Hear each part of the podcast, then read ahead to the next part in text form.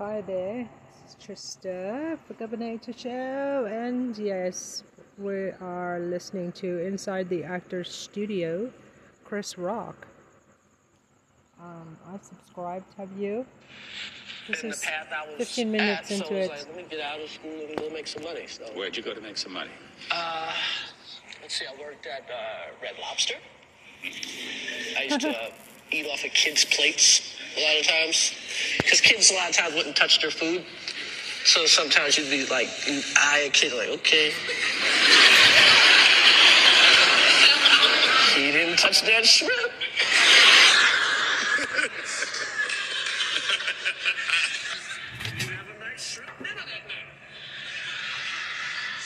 Holy shit, that He looks... described to us his campaign to work his way into New York's comedy circuit. Did you follow that path as well? I didn't even know about comedy clubs. The way I got into stand up, it was February 11th, 1985. Eddie Murphy tickets went on sale at Radio City Music Hall that day. I went to get tickets at 11 o'clock or some stupid hour, right? And I'm sitting there at the end of the line, I have a New York Times um, arts and leisure section. And as I'm flipping through it, planning on staying on this line all day, there's a listing of comedy clubs in in the Times, and it said comic strip, Catch Rising Star, blah blah blah, and you know, just like my grandfather had a calling to be a preacher, I had a calling at that moment, at that precise moment, to be a comedian, and I got off the line, and I walked from Radio City which is on 50th and 6th, to Catch a Rising Star, which is on 77th and 1st. And I walked these blocks in February in the cold, right? And they said you have to pick a number. And if you get one through seven, you get to perform tonight. And the guy came out with the hat, lucky number seven. I got number seven, right? And while I was online, I kind of wrote down some bad jokes. And I went on at 11 o'clock, and I did pretty good. And a guy comes up to me, and I was, re- I'm leaving. I was like, okay, I tried that comedy thing. Let me get out of here. let, me, let me get out of here before, you know, my mother calls the cops or something, right? And as I'm leaving, this guy, Mike Egan, comes up to me and says, you were great. I thought you got, I thought you had potential. You've passed auditions. You can work the club. I was like, oh, what? what are you talking about? Yeah, you can come in. I want you to start coming in. I was like, really? Yeah, yeah. Every, I said, when are you open? Went, Every night. and from that moment on, I probably went to a comedy club every night, probably for 10 years straight. You've said about those early difficult times, it's my fault. It's always my fault. I always blame me. Yeah, it's never the audience's fault. Never, ever, ever. If the movie's not good, it's my fault. TV show's not good, it's my fault. Anytime I'm in front of the audience, if I don't care if somebody got shot in the middle of the show, if I can't get the crowd back, it is my fault. It's my responsibility to rock the house every single time, no matter what.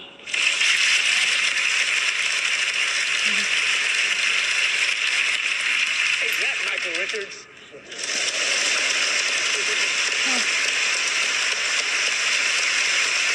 What did your parents think of your act? I didn't even tell my parents I was doing comedy for probably three months. Every night I would come in at like three o'clock in the morning. And my parents, you know, about the time I started doing stand up, crack had just come into the community. Yeah. Okay? So everybody's smoking crack or selling crack or doing whatever with crack, right? So my parents were really worried. Like, I'm like, I remember them walking, both of them coming into my room one night, like ready for an intervention ass whooping, okay? like, hey, what the hell have you been doing? Blah, blah, blah. Like, like really like, and my father grabbed me and what the you know, and I'm, I've been going on stage and I've been telling jokes, and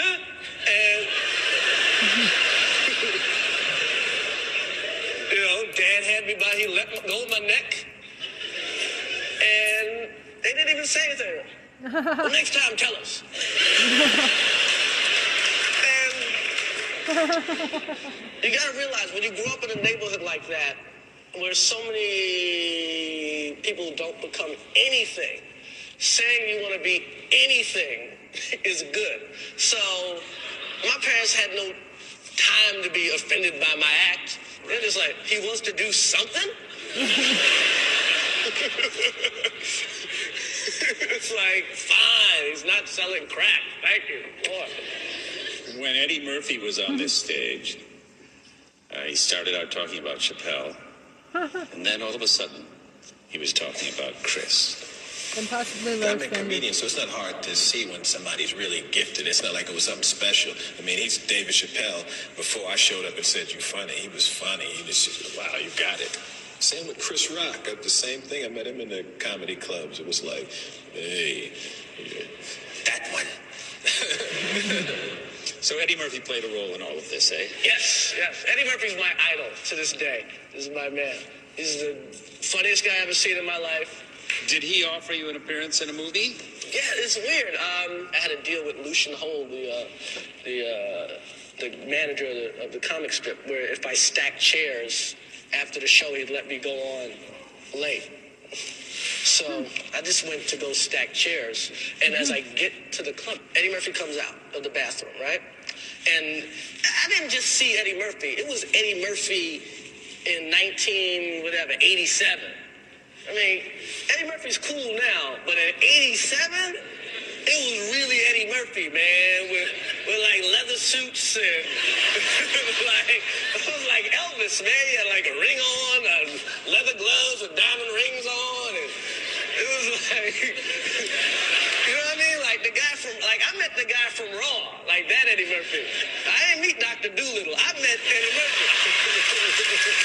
okay? So the manager introduces me to Eddie. And Eddie goes, Hey, what time you going on? I was like, Well, I'm not really on tonight. And then Eddie looks over at uh, Lucien and goes, Put him on next. And it was, yeah, yeah. So now I got an audience with the king. I'm like, I'm next, and I go up and I do my my shtick, whatever it was that night, and the crowd is laughing, and then I heard the uh, uh, uh, uh. and I was like, I did it. I made the king laugh, right? So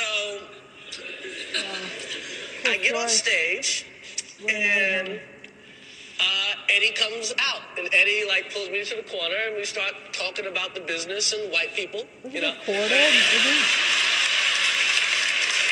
I had things in my shoes. You know, I had like I borrowed my brother's leather jacket. You know what I mean? I'm hanging out with Eddie Murphy, right? And uh, I remember Murph said, he said, "Hey, we're going to L.A. tomorrow. You want to come?"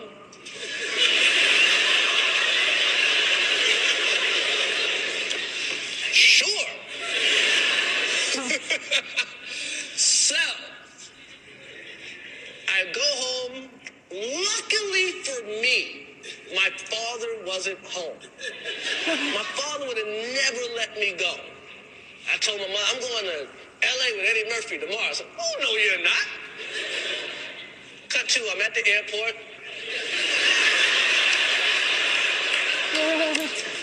They had a ticket for me. It was, it was coach, but it was a ticket. And I went, got on a plane, went to LA, first time on a plane.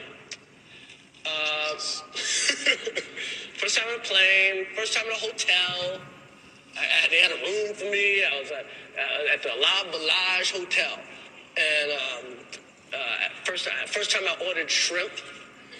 I had my own order of shrimp. Like, we were doing reshoots on uh, Beverly Hills Cop 2. And they kind of just shoved me in the scene. And I'm like a parking valet at the Playboy Mansion. Next thing you know, they dropped me back in Brooklyn. Uh, I, I remember my father picking me up at the airport. And he met Eddie. That's, that's the closest my father got to me making it. That was like, he died like not too long after that. But he met Eddie, and he wasn't even. I mean, I guess he hadn't seen the movies or anything. All he, my father would say was, "You think he can get us tickets to the fight?" That's, that was it. You mentioned that your father died a short time later. Was that a big change in your life? Oh, that was the biggest change in my life. Um, yeah, that was. Um, I had to try try to become a man. Uh, it was. It was just hard not having a father. It was. It was. Um, how do I explain this? When you grew up where I grew up, a lot of guys don't have fathers anyway, and they just don't. And you know, it's just that's just what it is. A lot of guys don't have dads. I mean, everybody has a father, or else you wouldn't be here. But Yeah. a lot of guys just didn't have dads that were home and really did the dad work. Just did the hard day to day dad stuff. So I was a weird kid. I was very aware. I don't know if, if anybody else in my household was, but I was very aware at a young age that having a father is not to be taken for granted, especially where I was from. So losing my father was like, oh, just like the worst and the scariest thing that ever ever happened. It's still to this day. It's one of those things like you never get over it. You get used to it, but you'll never get over it. You know, and. Um, Over what? you know, it just broke me down. It broke my family down. It was it was horrible. It's still, it's still horrible. To whom is your book, Rock This, dedicated? Well, everything I do is dedicated to my dad because my dad instilled the, the work work ethic I have in me. I'm the wrong guy to explain nigger, even though some would call me a niggerologist. But uh, We've had several occasions to talk about Saturday Night Live. Billy Crystal, Martin Short, Mike Myers, Eddie Murphy. How did you enter that world? a guy named Jim Pitt saw me on a videotape called Comedy's Dirtiest Dozen. I had a great time on Saturday Night Live. It was it was the best time of my life, probably.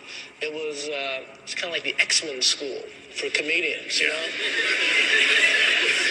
it was, it's like all these guys with superpowers together.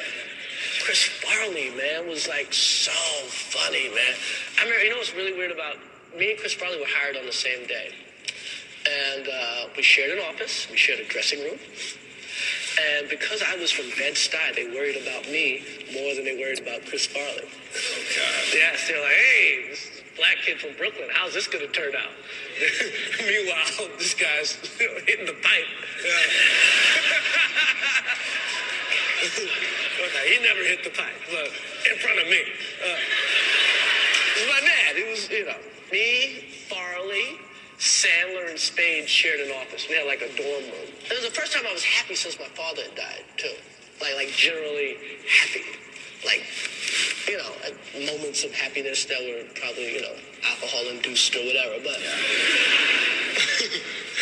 alcohol or sex or whatever. But I was really like, it was almost like my father gave me Saturday Night Live. You know what I mean? Like, here you go. You know, I was like, yes. The, lo- had a load off my shoulder. Because once you get on Saturday Night Live, it's like, you know, it's it's really you're being branded, and you're you're Yeah. you're gonna probably make it. You know what I mean? It's like, okay, I'm gonna be okay. It's like my My life's gonna be okay. You know, I'm, I don't know if I'm gonna be a huge star or whatever, but I am officially in the comedy business. I am legit. You know what I mean? So to this day, Saturday Night Live's the biggest thing that's ever happened to me. It took me out of Bed-Stuy, took me out of poverty. So, you know, like Lorne Michaels shook my hand. I've never been broke since. You know? you know what I mean? Like never. I haven't smelled broke since since I met Lorne Michaels.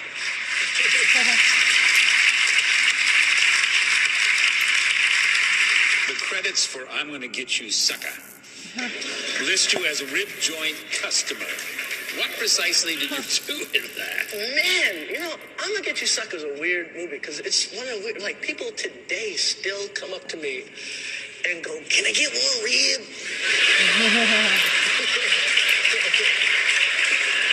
it is the weirdest thing. I'm in a movie for not trying students out there. It is not the size of the part, is what you do with the part.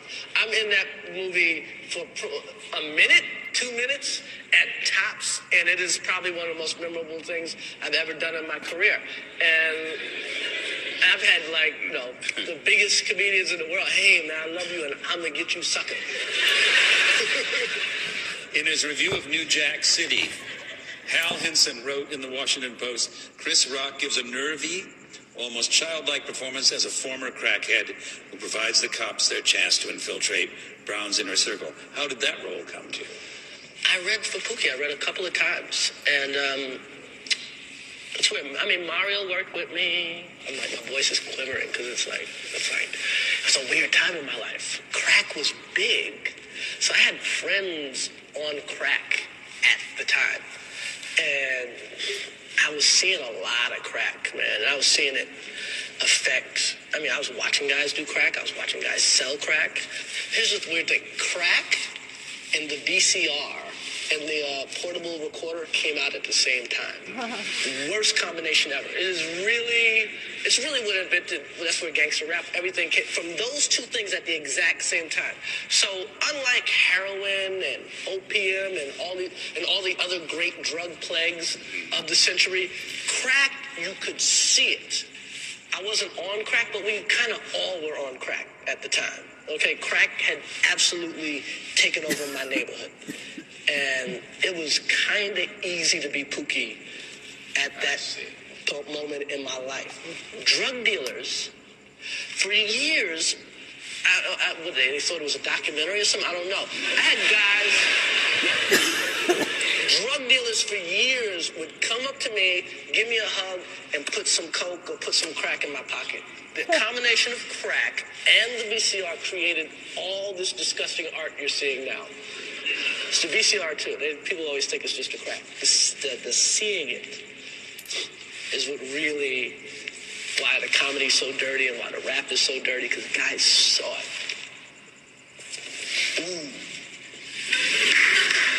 It's always two posters, always two movies every basketball player, every rapper has. It's Scarface and New Jack City.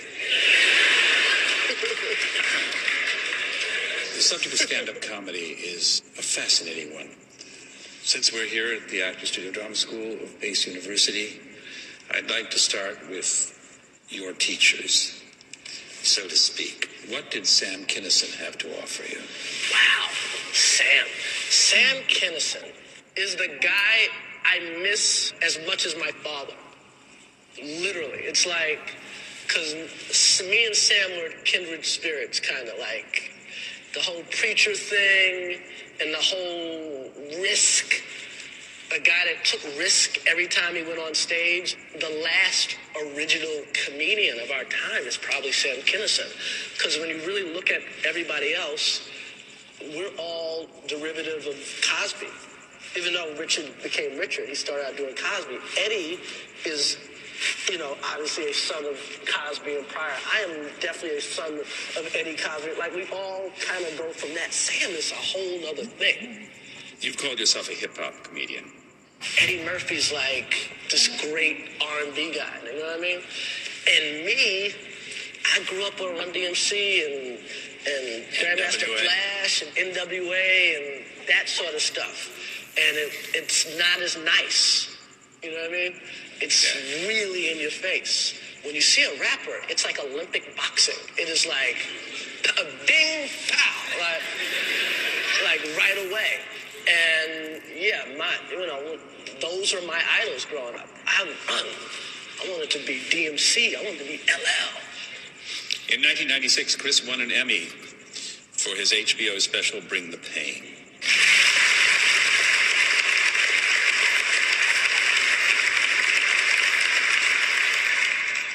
Before Bring the Pain and after a couple of movies and three years on SNL, you described yourself as still a journeyman comic. I was making some money doing stand up, but I hadn't really like reached my potential, and I'd kind of gotten lazy, and I kind of was just I was doing like one gig a month. I was making enough. If I did one gig a month, I could pay all my bills without doing anything else. I had an uh, awakening. I had a I I just decided I wanted to be a good comedian, and I gave up trying to be famous. And once I gave up fame and really got back into just being a comedian in the purest sense, in the sense of Kinison, in the sense of Pryor, just like a comedian, like Seinfeld, and really just started working the clubs. I didn't want to audition for anything. I wasn't trying to write a movie. I just wanted to be a good comedian. And it all paid off with uh, Bring the Pain. Just, uh, How long did it take you to prepare Bring the Pain? Two years, year and a half. Was that going to clubs night after night? It was night after night. I was on the road a lot. There was nothing sacred in Bring the Pain. You went after O.J. Simpson. Well, you shrugged, but uh, Oh, well, I think the cops went after him first. nothing that Chris did in that thing, and it is an immense tour de force, stirred up more controversy after the telecast than your thoughts on racism, white and black. Who's more racist, black people or white people? Black people. You know why? 'Cause we hate black people too. Everything white people don't like about black people, black people really don't like about black people. There's some going on with black people right here. It's like a civil war going on with black people. And there's two sides. There's black people and there's niggers. The niggers have got to go. Every time black people want to have a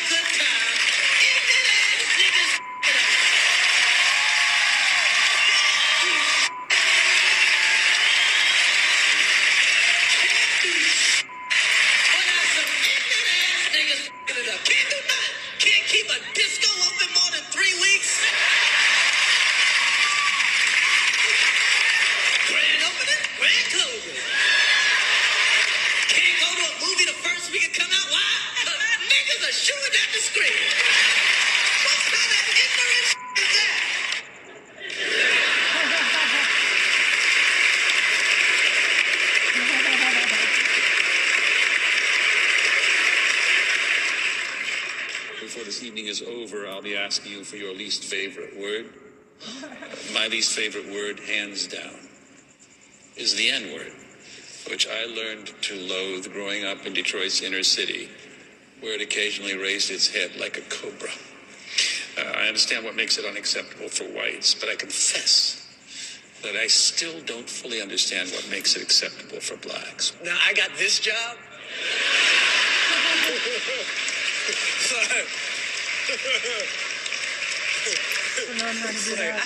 Explain nigger. Go ahead. I'm the wrong guy to explain nigger, even though some would call me a niggerologist. But uh, it's the same philosophy as soul food. They gave us the scraps and we made it into cuisine. And we, you know, we took this word and we made it into poetry. You know what I mean? It's yeah, it's horrible, but put some sauce on it, and now it's it's poetry. Um, nigger is the nitroglycerin of of words, and in the wrong hands, it can hurt. But if you give it to the right scientists, a Dave Chappelle, a Ice Cube, or Eddie Murphy, what they did, with NWA and Richard Pryor did with the word nigger is just it's art. It's it's it's Mark Twain. Did Bring the Pain open doors? What happened was people had an opinion of who I was, and Bring the Pain shattered that opinion. You know what I mean? Yeah. It's like, what if Britney Spears just had this great acoustic album next year?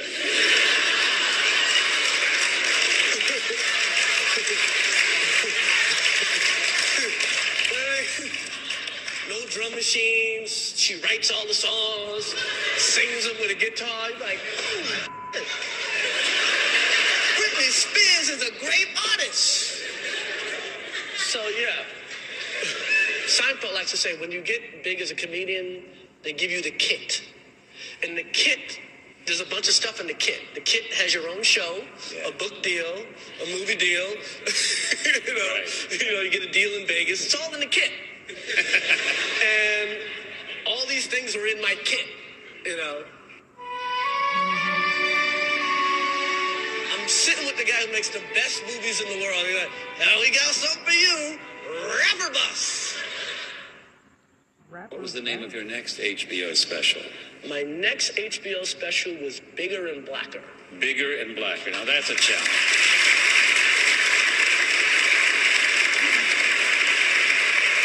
It was bigger, it was blacker, and if possible, it was even better. Where did you do that one? There's a weird thing that, that happens if you're black and you get famous, and you get really famous. Uh, a lot of black people assume that only white people like you.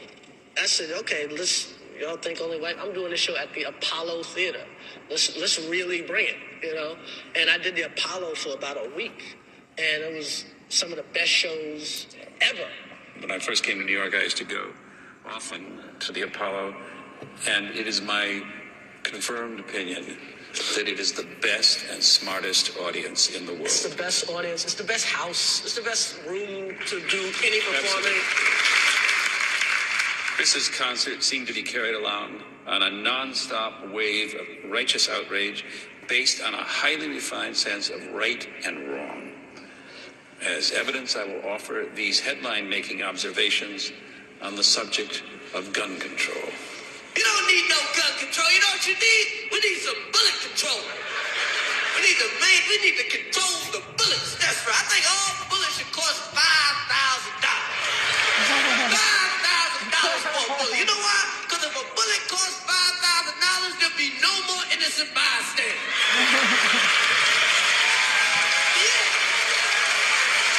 Yeah. Every time gets shot, like, he must have did something. And they put fifty thousand dollars worth of bullets in his hand. And people think before they kill somebody if a bullet costs five thousand dollars. Man, I would blow your f***ing head off if I could afford it. I'm gonna give me another job. I'm gonna start saving some money, and you a dead man. You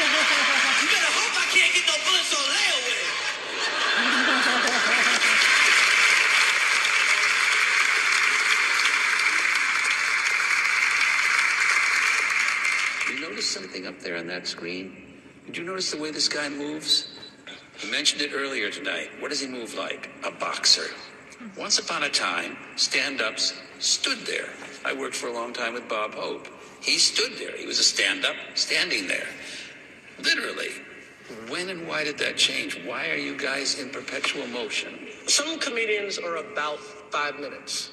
The experience of seeing Rodney Dangerfield is all about watching him on The Tonight Show do about five to seven minutes. You know what I mean? So it's Yeah. like, I mean, me, I'm about the show. It's all about hour and a half, two hours of that. And I think Eddie taught me this early on. It's really, it's just a little device where if you stand in one place, people can talk to their friends. they'll talk and they'll come back and you'll be there. But he's right where I left him. but if you move, they have to pay attention. so that, that's what that's all about. In 1999, Chris and his team won the Emmy for outstanding writing for a variety or music program for The Chris Rock Show.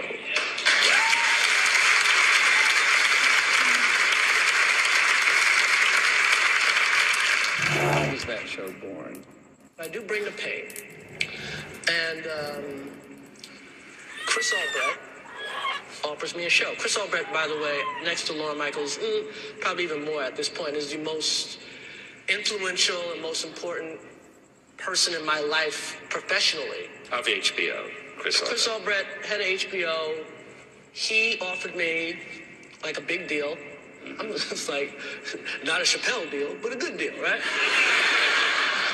Doing my own show on HBO was kind of perfect. Me and a bunch of guys got together, and it was like a band. We created some of the baddest stuff that I ever did in my life, and it was the most fun I ever had. Do you recall a sketch in the first episode with a joke about O.J. Simpson instructional video? Yes, yes. What was the name of that video? The name of the video is I didn't kill my wife, but if I did, this is how I do it.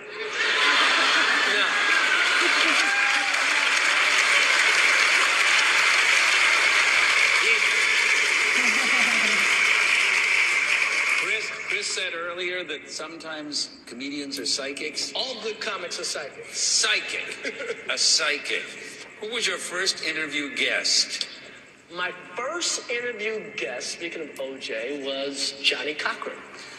My, That was a memorable.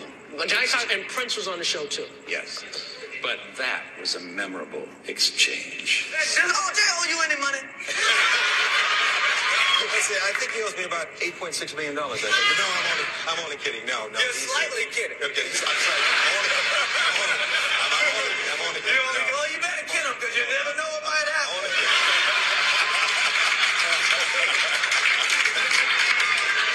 no, you're, like an idol to me. I mean, you are, first of all, forget the OJ thing.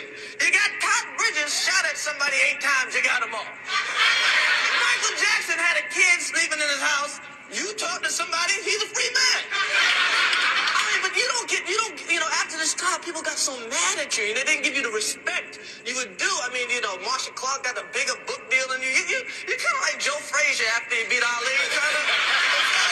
Like he won, but no, I guess he did.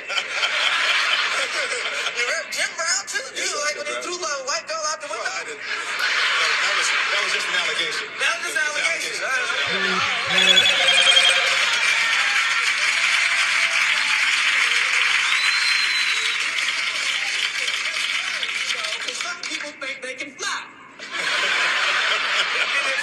she thought she could fly and my client just happened to be behind her, why should he do any time, Your Honor? If you can't fly, don't ask me why.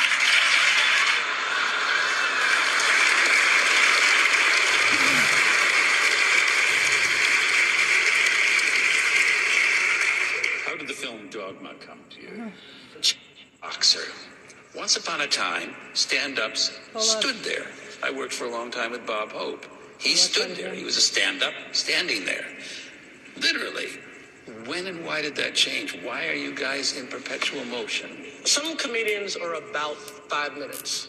The experience of seeing Rodney Dangerfield is all about watching him on The Tonight Show do about five to seven minutes. You know what I mean? So it's Yeah. like, I mean, me, I'm about the show. It's all about hour and a half, two hours of that. And I think Eddie taught me this early on. It's really, it's just a little device where if you stand in one place, people can talk to their friends. they'll talk and they'll come back and you'll be there. But he's right where I left him. but if you move, they have to pay attention. so that, that's what that's all about. In 1999, Chris and his team won the Emmy for outstanding writing for a variety or music program for The Chris Rock Show.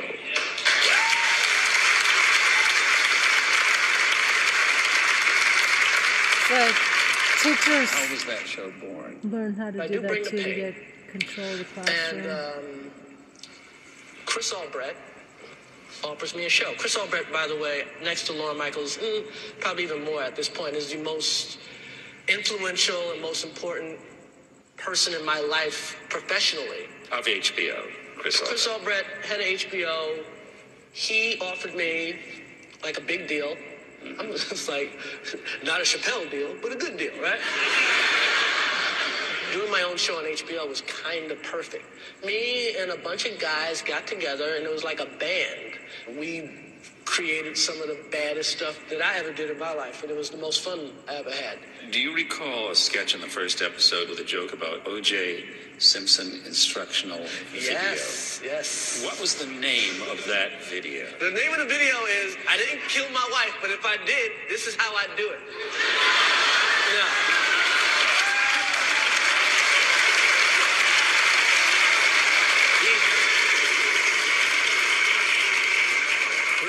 Chris, Chris said earlier that sometimes comedians are psychics. All good comics are psychics. Psychic. a psychic. Who was your first interview guest? My first interview guest, speaking of OJ, was Johnnie Cochran. My, That was a memorable. But Johnnie Cochran and Prince was on the show too. Yes. But that was a memorable exchange. Does OJ owe you any money? Listen, I think he owes me about $8.6 million, I think. But no, I'm only, I'm only kidding. No, no. You're slightly kidding. Okay, I'm sorry. I'm only, I'm only, I'm only, I'm only kidding. only, No. well, you better kid him because you never know what might I'm happen. only kidding. You're, no, man, you're, you're like an idol to me. I mean, you are, first of all, forget the OJ thing. You got Todd Bridges shot at somebody eight times, you got them all. Michael Jackson had a kid sleeping in his house. You talk to somebody, he's a free man. I mean, but you don't get, you don't, you know, after this trial, people got so mad at you, and they didn't give you the respect you would do. I mean, you know, Marcia Clark got a bigger book deal than you. You, you you're kind of like Joe Frazier after he beat Ali. Kind of, like he won, but no, I guess you did. You heard Jim Brown too, too, like when he threw the white belt out the Well, window. Didn't. That was, that was just an allegation. That was just an allegation.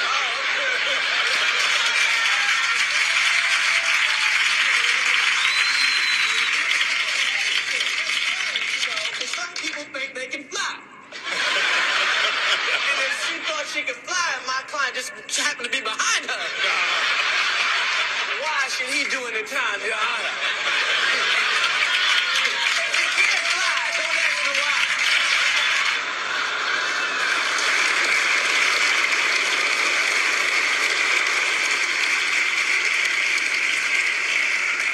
How did the film Dogma come to you? Chasing Amy really spoke to me. I love Kevin Smith. I think Kevin Smith is a genius, especially when it comes to dialogue. So I really wanted to work with Kevin Smith. I had a meeting with Harvey Weinstein. You go into Miramax, right? And they make the best movies in the world, right? Yes, they make the English. Patient and all this stuff. And they offer me some BS movie about a bunch of rappers on a bus. it's like rap bus. I'm, I'm, sitting with the guy who makes the best movies in the world. He's like, Right. now we got something for you, Rapper Bus. And I, I basically let him know that he was full of shit. Like, how dare you bring me in here to offer me Rapper Bus? We got like Academy Awards around Rapper Bus. I'm here, black boy, do Rapper Bus for us. Like, I'm not doing Rapper Bus. I'm hot. I can do Rapper Bus when I'm cold. So, from Harvey's um, embarrassment of offering me Rapper Bus, I think they got on they got on the phone with Kevin Smith right at that moment and said, "Hey, you got anything in Dogma for Chris Rock?" And they, I, I met Kevin and we hit it off. We both love Run DMC. We're in we're in Pittsburgh for like two three months doing Dogma, man. Ben Affleck and Matt Damon were on the movie. It was You before, bet. before the Oscar. George Carlin? Yeah, George. I got to work with George Carlin and Salma. Ben and Matt were telling me about Goodwill Hunting hadn't come out yet, and they were talking about Goodwill Hunting, and it was just cool. You want to see how cool? Take a look at a slightly different. I know which Rock. one this is. I was the thirteenth apostle. I've been going to church my whole life, and I've never heard of a 13th apostle named Rufus. Yeah, but you heard of the other twelve apostles? Yeah, all white boys, I might add, but no mention of me, Rufus. And why is that? Cause I'm a black man. But you know what? That's just my pet peeve. I'm mainly here to correct a major error that you people have been basing the faith on. What's that? Jesus wasn't white. Jesus was black. I don't buy it. If that's true, then why did he get written about? You were left out. Well, he is the son of God. Kind of hard to have a New Testament without him. So you fudge a few facts, you put a spin on his ethnicity. Leaving me out's okay because you still got 12 white boys to choose from. Now you're gonna listen to this You know, that's just what the good people at Antioch were saying, right before they stoned my ass. You were martyred? Well, that's one way of putting it. Another way is to say I was bludgeoned and by big fing rocks. I mean, white folks only want to hear the good. Life eternal, a place in God's heaven. But soon as you hear that you're getting this good from a black Jesus, you're freaked. And that, my friends, is called hypocrisy. A black man can steal your stereo, but he can't be your savior. You going to hash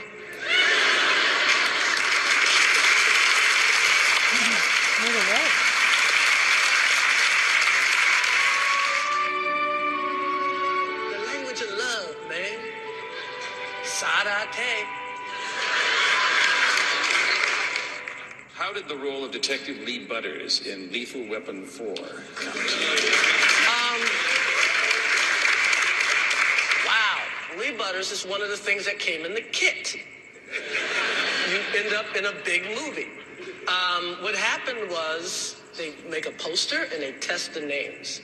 And they tested my name with the other name, like would say like two or three other black comedians or white comedians, and my name tested the highest. Joel Silver brought me down to see Mel Gibson, and Mel just looked at me and said, kind of funny, you're in. And that was it.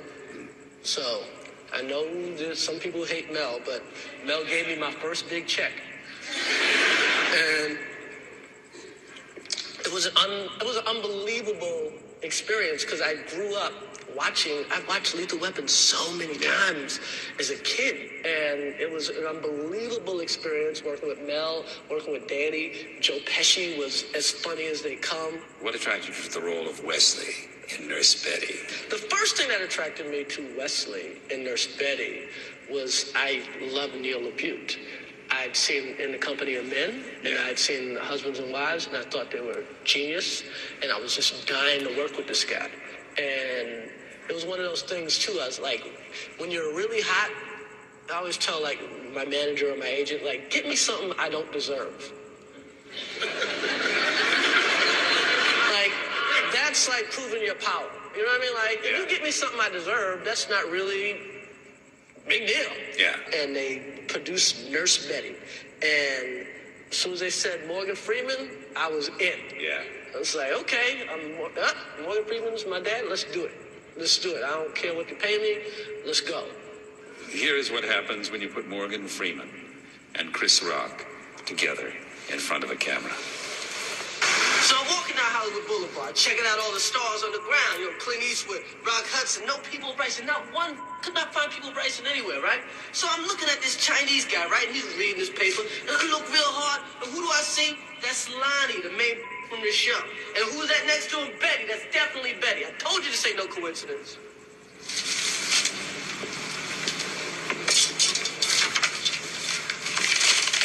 What the f- you been holding out on me? This just does not fit her profile. F- the profile, that's the same guy.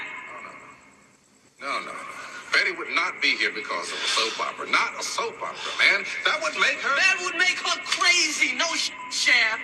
And you ain't too far behind yourself. No, no, that's the no. It's very smart. Did you stay on this job so fucking long? They are dragging our ass up and down the country. Meanwhile, our answer to our prayers are right in your back pocket. You let this up my.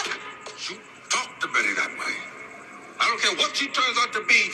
Don't you use that term again. You hear me? You need therapy. Do you understand? Yes, I understand. And let go of my vest. You're stretching it.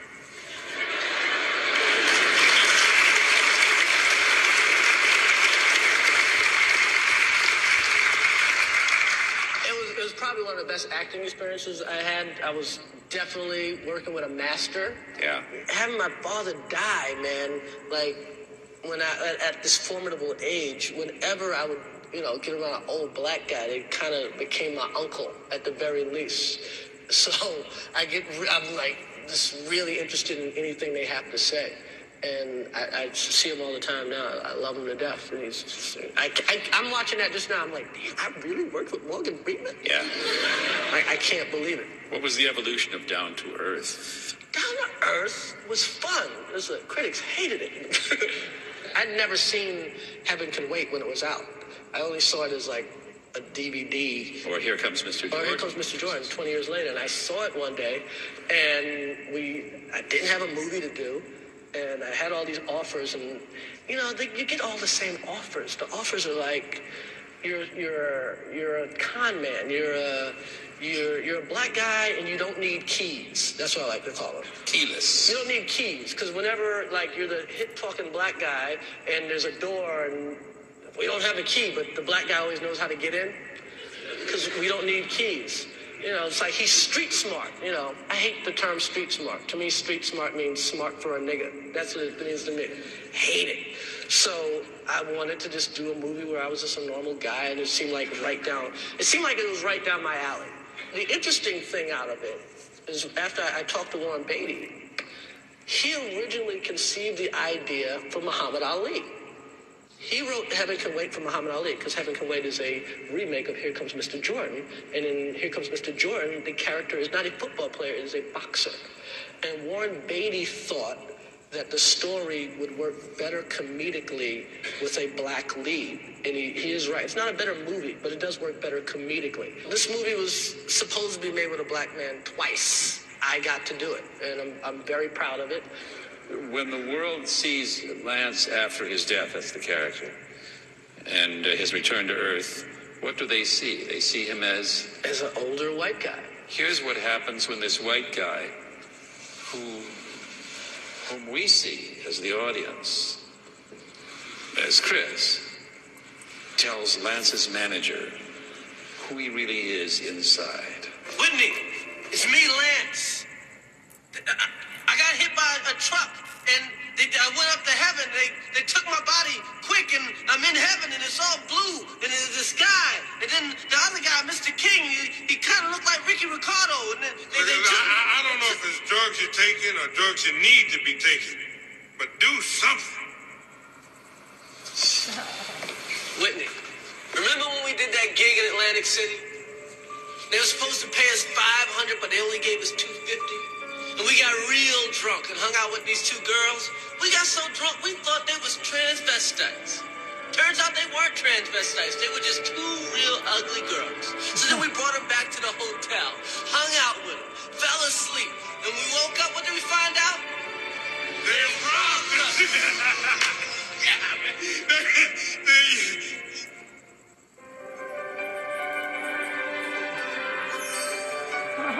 They bonded boy. well.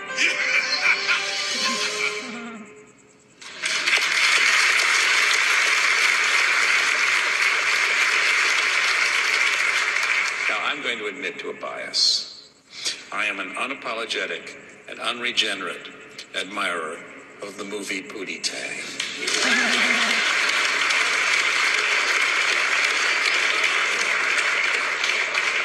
Where did the character Pootie Tang first appear?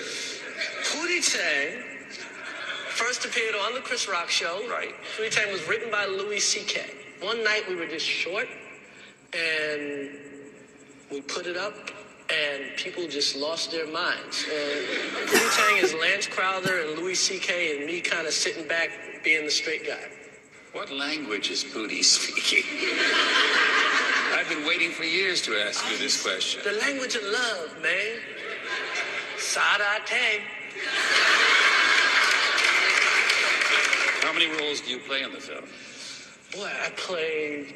Uh, I got about three. I play a DJ. Right. I play Pootie's dad. Right. I play JB, a guy just hanging out. And aren't I a, a cow or something? A scarecrow. I'm a scarecrow. There I go. There I go. So that's that's four. I'm yeah. What does Pootie's father teach him? Cow. Pootie's father is like my That's he. father. It's always the same father. Oh, I, I, I, I noticed that. Everything I do's got the same dad. It's just Yeah. me kind of doing my father, some version of my father. What does he have? He has a magic. He has a magic belt that he can whoop any ass in the whole world. Yes. I want to say we came up with that idea with no weed. There was no drugs involved. I just, I just, I just called Louis one day. He's got to have a belt. He got to whip ass. Just take something. Ah, And the formidable Wanda Sykes is. ah, so good. What? Yeah. in the world. And she's just a great person. She's just a great, is harder than playing in the World Series. This is a head of state. I was kind of arrogant when I directed Head of State. I, I'd done Bad Company, and it turned out to not work. And I was just pissed off at the world. And I was like, you know what? Your guys aren't going to mess me up. I'm going to direct this and do everything myself. If I was in a better place, it would have been a better movie. I was in a real uh, kind of arrogant place at the time. But there's some really cool things in the movie. It was definitely against this America at all cost mentality. Like the guy that ran against me used to say, God bless America and no place else. So, and that's kind of was like the attitude that the country was taking at the moment. And I, I was totally trying to go against that. What was the longest yard based on? Oh, longest yard.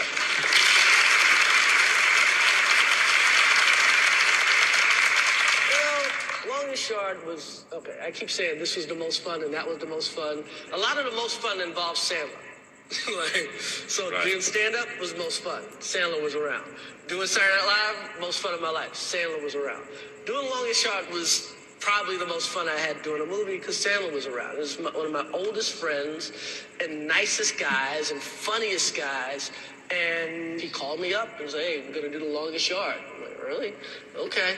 And he said, "I'm serious," and it, he did never back down from his word. And we got out to New Mexico. Not only did we do the Longest Yard, but I'm in a movie with my friend who's become this mega star. I, I just had a ball, man. It was unbelievable. But it was- and it was a huge hit. Yes, it was. Tremendous hit. But it was based on a movie. Yeah, it was based on the original Longest Yard that starred Burt Reynolds. Burt Reynolds shows up again. Has he ever done this show? Yes, he has. Oh, just get him to talk about wives. That's it. He and my wife and I and some other people went out to dinner afterwards, and we were up all night. He oh. is Oh. the, he's Burt Reynolds great. got some stories, and he slept with every big actress in Hollywood. Uh, and, Actually, actually, you won't believe this, but we didn't get into that on the show. oh man, he would tell you exactly how she liked it.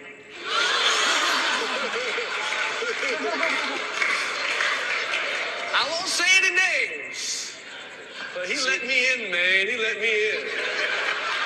He's like, hey, man, you're not supposed to kiss and tell. He's kissing and telling and licking and telling and doing it. Oh, Burt Reynolds, he's a naughty boy. And you're not. Times being what they are, the subject of animation comes up often on our stage. What do you play in Madagascar? I play Marty, the zebra. I'm Marty Marty. the zebra. And Stiller's Alex. Alex the lion. I wasn't even going to do it, but uh, just like Eddie said, you know, Jeffrey Katzenberg would not leave me alone. Yeah. And Jeffrey Katzenberg kept calling and took me to a couple of lunches and like, you're going to do this. And then Shrek came out and Eddie started telling me what he was making. That'll do it. Yeah, don't do it. Reviewing Head of State in 2003, the always prescient Roger Ebert wrote Chris Rock is a smart, fast talking comedian with an edge. I keep wondering when the Academy will figure out that he could host the Oscars. All right, how did that assignment come to you? They had offered me the Oscars, I don't know, for about five five times or whatever. And I don't know. I just um I didn't want to do it. I thought the risk was too big uh, next to the reward. Yeah. And I don't know. I just didn't want to do it. But it was a conscious decision to have a big year. I wanted to get some offers and Right. stop writing movies and just so I said, okay, they came at me and I took a meeting. It was the first time I took a meeting. Yeah. Growing up, I, my dream was to host the MTV Awards. Which you have done. Yes, because when Great I was distinction. Thank you, thank you. Because when I was a kid, you know, Eddie Murphy hosted the first MTV Awards, which I listened to on the radio because we didn't have cable TV. Okay, they had a simulcast. Like the MTV Awards were like magic to me. It's like Run DMC performed on the MTV Awards, Prince performed on the MTV Awards, Arsenio hosted. It was like that's the show I wanted to do. What else going on? Blair Witch Project saw that the other day. What the hell is that? Is that a movie? I thought I was watching a wedding in the woods, man. What the hell? It's like a fixed movie like Don King was involved or something. And everybody talking about, ooh, it only cost $60,000. Where the hell did all the money go? Where the hell did all the money go? Blair Witch. Blair Witch, my God. $60,000. Somebody walk around with $59,000 in their pocket. What else going on? The Latin invasion. That's right. Puerto Ricans everywhere. I love it. That's right. Puerto Rico, like, like, like it's a cockfight or something. That's right. Puerto Ricans everywhere you turn, man. That's right. Love the Puerto Ricans. Can't get enough of them. That's right. That's right. Jennifer Lopez here tonight. Jennifer Lopez. That's right. That's right. She came with two limos, one for her, one for her ass. That's right. I've done it three times, and the last time I did it, I kind of figured it can't get any better than this. So the difference, you know, having MTV out of my system and just consciously kind of wanting to have a big year. So I, I sat down with a lovely gentleman, Gil Cates, Yeah. and I told him what I needed, the things I needed to host a show. I'm like, hey man, I want to see Halle Berry up top. You know, I, want to see some color. I had no desire to be the only black guy here. I think we had a good time. We got a high rating. We had a fast show, and it was great. And Jay Z and Beyonce were in the front row, and Prince was up there, and P Diddy, and we did our thing. And Jamie Foxx got his award, and I screamed Brooklyn at the end of it. It's harder than playing in the World Series. They got seven games in the World Series, man. There's no more pressure in show business or sports than that first that seven minutes of of monologue at the Oscars. That is it. Your whole life is on the line. And I could it could have been all over right there. The Oscars are February 28th. By Halloween, mm, say, say before Thanksgiving, I had that monologue down. Down, like, yo, ripping it. like, like I, I put in, I always overdo it. I'm, I'm like the United States. I will bomb you to death. Okay? I don't want any chance that there's going to be any retaliation. Right. So it was a great night. I mean, okay, I'm, I'm sorry if I offended any Jude Law fans, but uh, I'm sorry. I like Jude Law. I think he's a great actor. I just put him in the in the. I think he's a. I think he's going to win an Oscar one day and go kiss my ass, Chris Rock.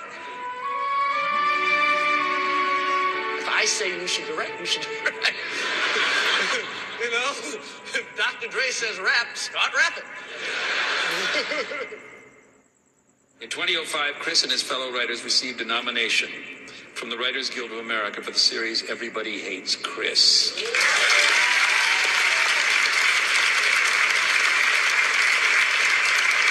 You described it as a functional family in a dysfunctional world. Yes, it is a functional family in a very, very, very dysfunctional world. A lot of that stuff's true, and the, the taunting and the racism and just the way this guy got treated by girls, and just all that stuff really kind of happened to me. Who plays Chris? Tyler Williams plays Chris, and he's great. How'd you find him? He didn't even come in an audition. He just sent in a tape. Was like, hey, this kid's got it. And we flew him out to LA and he read and he was great. It's wonderful.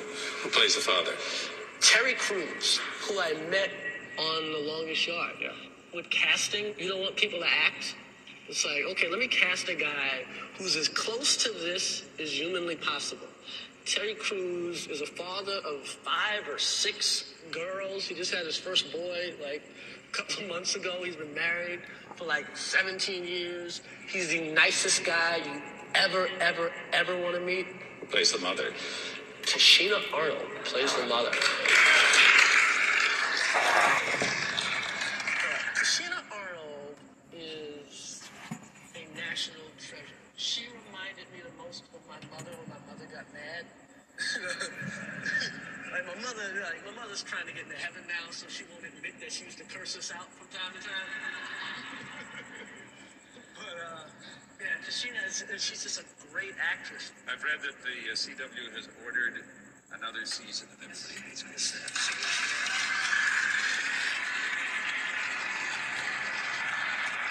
Students and I have been privileged to see a nearly finished print of Chris's new film called I Think I Love My Wife. I'm back on the remake track of a movie called Chloe and the Afternoon French film done by a guy named Eric Rohmer. That uh, deals with a guy going through like a seven year itch in his marriage, and a friend of a friend comes in with a beautiful woman, and he's basically has to spend the rest of his movie trying not to sleep with this woman. It's, it's very, it's very French. I want a bunch of French movies. This one, I don't think it will cover whatever, so uh, tastefully, but um. And, and I put it in, and it blew my mind that I showed it to some people. And the way they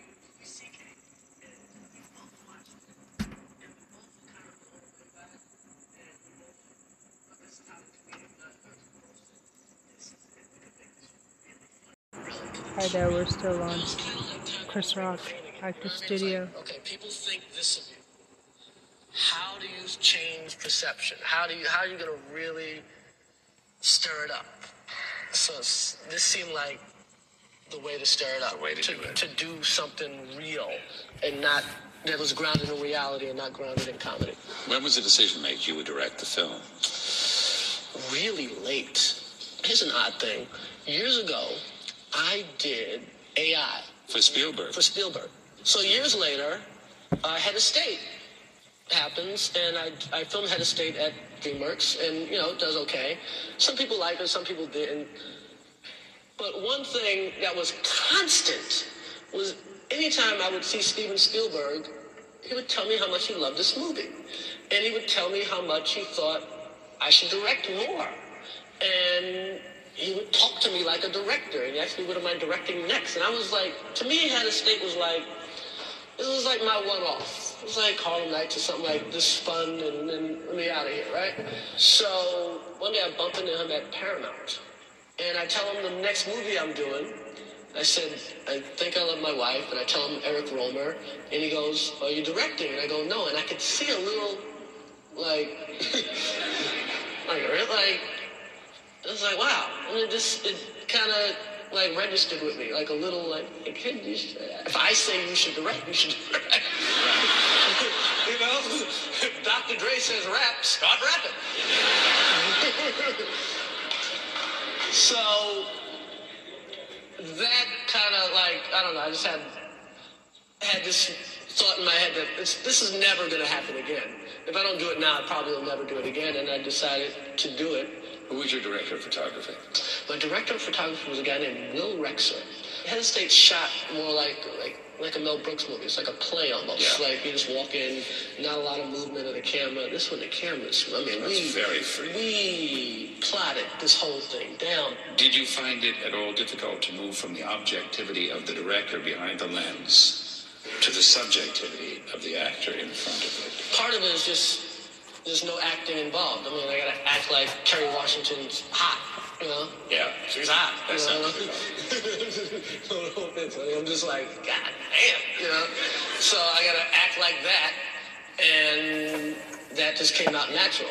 And I think I love my wife. Who plays your wife? Gina Torres is uh, Laurence Fishburne's wife. I saw her having lunch with her husband at a restaurant. I was like, they look like they look happily married. They looked, they looked. They just, there was something about them together that really looked peaceful, and she really was looking wifey at that moment. And so you know what? She's the wife. Despite what looks on the surface like an ideal marriage, Richard Cooper is obsessed with something, as we see in this scene with his wife and another couple. Just yesterday, little Sharon came to your room saying a magic stick. I said, magic stick? Little girl, you're four years old. What do you know about a magic stick? Hey, take your drink orders. Honey? Uh, you know what? I'm gonna go to the bathroom. Honey, can you just get me some water? Okay. Excuse me. Can I talk to you for a second? Is there a problem, sir? Yes, there's a problem. See, I came here for a lovely dinner with my wife and some friends, and next thing I know is I got these big tits asking me if I want a drink. Do you need a wait person? Listen, man, I'm with my wife. I don't need this shit. I don't need some girl with her big ass village beaters asking me if I need some help. Is this a Hooters? No, sir. Is it Hooters? No, sir. I know it's a Hooters, because cause, cause if it is, you owe me some buffalo wings. Sir, what can I do to make this better? See that guy right there? Yes, I do. That's my wife. Thank you, sir.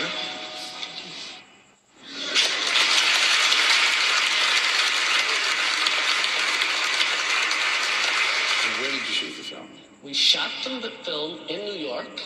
We did not go to Canada, where we could have had more days and made it cheaper. I just wanted to see a movie in Manhattan with some black people enjoying themselves. You live in New York, don't you? I live in Jersey, but I keep, I'm like Springsteen keeps a house in, in, in Jersey. I keep a house in Brooklyn. How far is it from where you grew up? Probably 20 minutes. And I keep a house in Brooklyn. I keep an office in Manhattan. That I, I write. Like we wrote the movie in, in Manhattan. In so Manhattan. We, we walked the streets of Manhattan and we ate, you know, the food of Manhattan. You know, we sucked in Manhattan. Why was your wife featured in Redbook magazine? Uh, because my wife's a humanitarian and she's beautiful, so What is Styleworks? Styleworks is an organization my wife started that helps women go from welfare to work, and it gives them makeovers and you know the hair and the clothes, and gets them straight for their first job interview. What a good idea.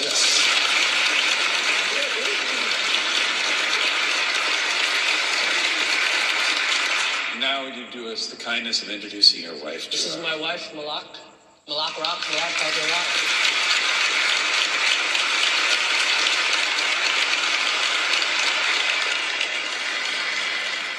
How many children do you have? I have two children, Lola and Zara. Uh, the name of my new company, this movie is produced Zahrlo. so, Very good. Yes, it's a Zahrlo production after my two daughters. For our students out there, any words of counsel for them and for all of our students here at Pace University? Well, the black students, you are black. When you're black and in show business, if you're not making history, you ain't making nothing, really, because you're really not. It's you are making history at every step. Every forward movement is history. Everything Eddie Murphy did was history. The stuff Will Smith is doing right now is history. You know, we I am been blessed with opportunities to do things that, you know, men so much better than me and so much smarter than me and just had never got the chance to do. So that's my message to the black students and to everybody, you know, it's just show business is a hard job. And if it was easy, everybody would be doing it. And no one's entitled to any of it. I'm a peon compared to what David Geffen can do or what Jeffrey Katzenberg can do. So, you know, when you're in show business, you know, okay, Spielberg, Geffen, Bruckheimer, and maybe four other people. Everybody else is auditioning. For the rest of their lives, they are auditioning. I am auditioning. I got a movie coming out right now, and when that movie is out, I am officially unemployed. I'm unemployed, and it don't mean nothing till I got something else coming out. How's that? A sport without black people is not really a sport. It's a game. We begin the classroom with the questionnaire that was used for 26 years by the best talk show host who ever lived. His name is Bernard Pivot. Oh, Johnny Carson. It's no, no, it's no contest. you have your heroes, I have mine. Okay, okay. Chris, what is your favorite word? Daddy. A father speaks. What is your least favorite word? Taxes. A rich man speaks. What turns you on? Oh boy, my wife gone? No. Uh, what turns me on are creative people. What turns you off? The exact opposite. People that aren't artistic. I, I, I like artsy people. I really do. What sound or noise do you love? I love the sound of my children playing with my mother. What sound or noise do you hate? My daughter Zara is, uh, has asthma. She has to get hooked up to this machine. I mean, it's not that serious, but it's like more precautionary. So I hate like the sound of her treatment, her treatment machine. I can't take it. Well, Ooh, that was depressing. no, it wasn't. now the question that the world has been waiting for, Chris. What is your favorite curse word? I gotta go with mother.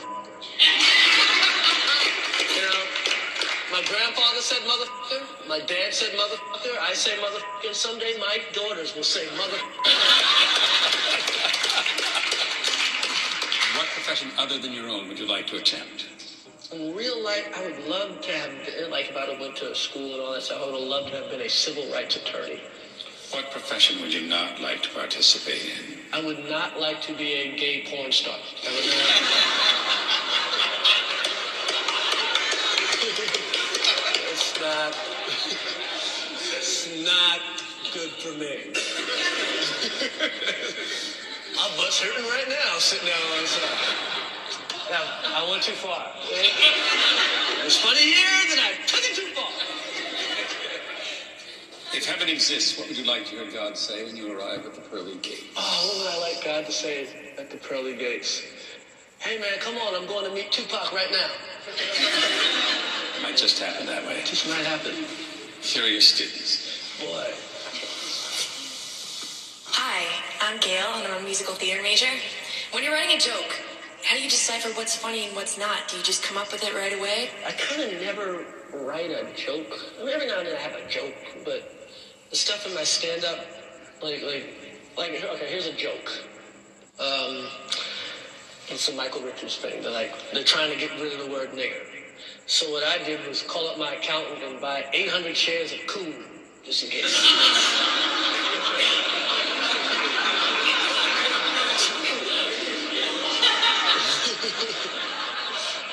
Tried to get jigaboo, but it was all bought up. Now, that's like a boom. That is a joke. what I do, I just write bullet points and I try to find topics that interest me. The most important thing to me is that I'm talking about something that's really interesting. So those nights I'm in Cleveland and it's it's February and it's cold and the audience isn't feeling it. I'm not up there talking about Denny's. I'm talking about something like close to the to the heart. I don't I wish I had my BlackBerry on me because I like literally would go down the topics like what I'm working on now. What I'm not working on? A lot of times with me, I come up with a hypothesis and then I'm like, okay, I'm trying to. My job is to make it true comedically. That's one thing I was talking about the other day. The government's not trying to get Bin Laden. The government's trying to get Barry Bonds. That's who they're after.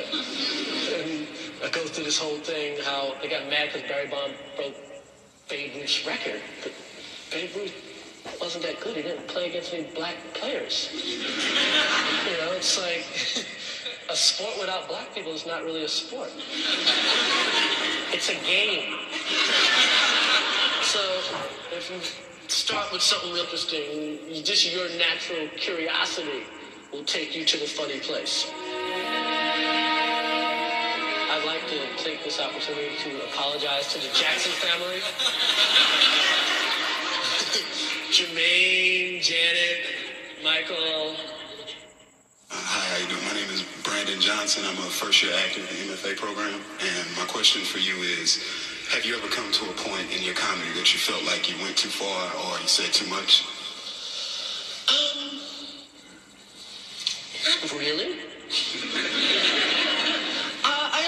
Sometimes there is like a Incredible Hulk thing that happens to me on stage sometimes where I'm, there have definitely been shows where I get off and I'm like, what did, did I say that? Oh, or I've seen like myself like on HBO and you know, ooh, that was just mean. So I'd like to take this opportunity to apologize to the Jackson family. Jermaine, Janet, Michael.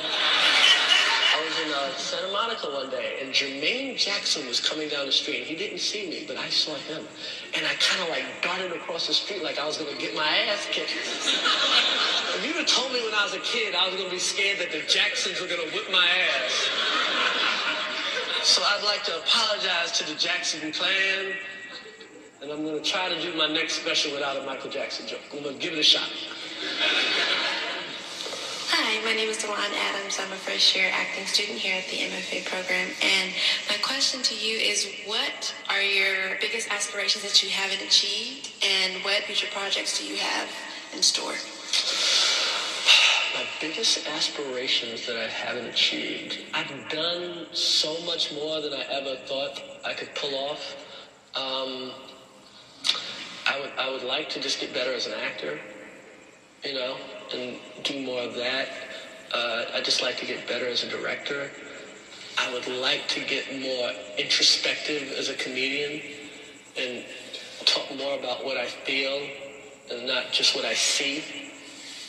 You know what I mean? So I'm trying to, like, I'm working on a new special now, so I'm just trying to get inside of me more. Um, future projects, one of the things I promised myself when I was working on I Think I Love My Wife was that I wouldn't work on anything else. I put Madison Square Garden on hold for New Year's, so just to give myself kind of a carrot to look at, something to like, like when a dog runs the race and they got the, the little rabbit there. So I'm like, okay, I'm looking at the garden, I'm looking at New Year's, that means I gotta get an act together. Um, that's it. I want to play Madison Square Garden. That's it. To sell out the garden. 19, and not a, not a cut down garden. I could have done the garden a bunch of times cut down. I to sell 19,763, same as the Knicks.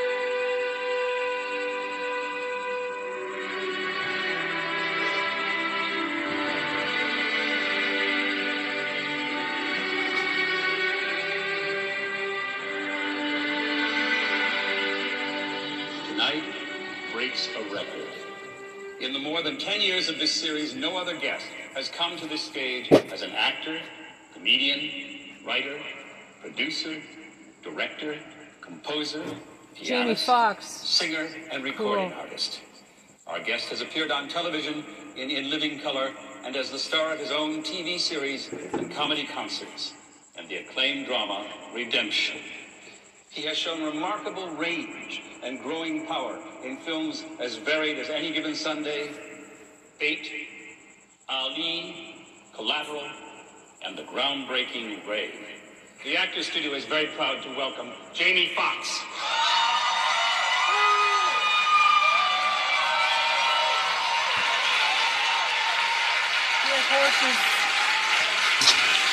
That. That's how we got that role in that good Quentin Tarantino movie Django, because he was already he already rides horses and stuff. Pretty cool, man. What up? Yeah. For more than 10 years, we have been tracing the steps of each of the guests in that chair. Since genetics play a part in that process, we begin at the beginning. Where were you born? I was born in Terrell, Texas. Where is Terrell? Big metropolis right outside of Dallas, Texas. About 12,000 people, six stoplights. Uh, everybody know your name. What is your father's name? My father's name now is Shahid Abdullah. Uh, yeah. uh, at first it was uh, Daryl Bishop. And the name on your birth certificate is? Name on my birth certificate is Eric Bishop. Eric Marlon Bishop is how it started out. That's Clark Kent. Jamie Foxx is like Superman. We're all inclined to agree. Your mother's name. Louise Annette Dixon. How old were you when your parents separated? I don't know exactly when they separated because at seven months I was in another family. How did that happen? Well, what happened was my mother had me, she wasn't really prepared or ready to, to take on that responsibility. And the lady that adopted her also adopted me. My parents, who I consider my parents, were Estelle Talley and Mark Talley. Now, technically, legally, your mother is father. My sister, technically. Because both of you were adopted. Both of us, so it's a southern thing, but yeah. It also points to a couple of extraordinary people. Your grandfather's profession was? He was yard man. And your grandmother, did she work as Yeah, well? she was a maid. Yeah, she was maid. But you know the thing is, is that my grandmother was. They had savvy. She had her own business in the '60s. She had a play school, and she was, you know, babysit those kids, ages from three all the way up, all the way up to 18. You've described your life as a lot of church. Yeah, yeah, yeah, yeah. You gotta get to church, man. In the South, you know, that's the thing. And was this your grandmother's and your grandfather's influence? Both of them were very Oh yeah, yeah. It was about that, uh, you know, God fearing uh, uh, type of people, and that's what we came. And family. All family, a, a lot of family, big Thanksgivings, big Christmases, you know.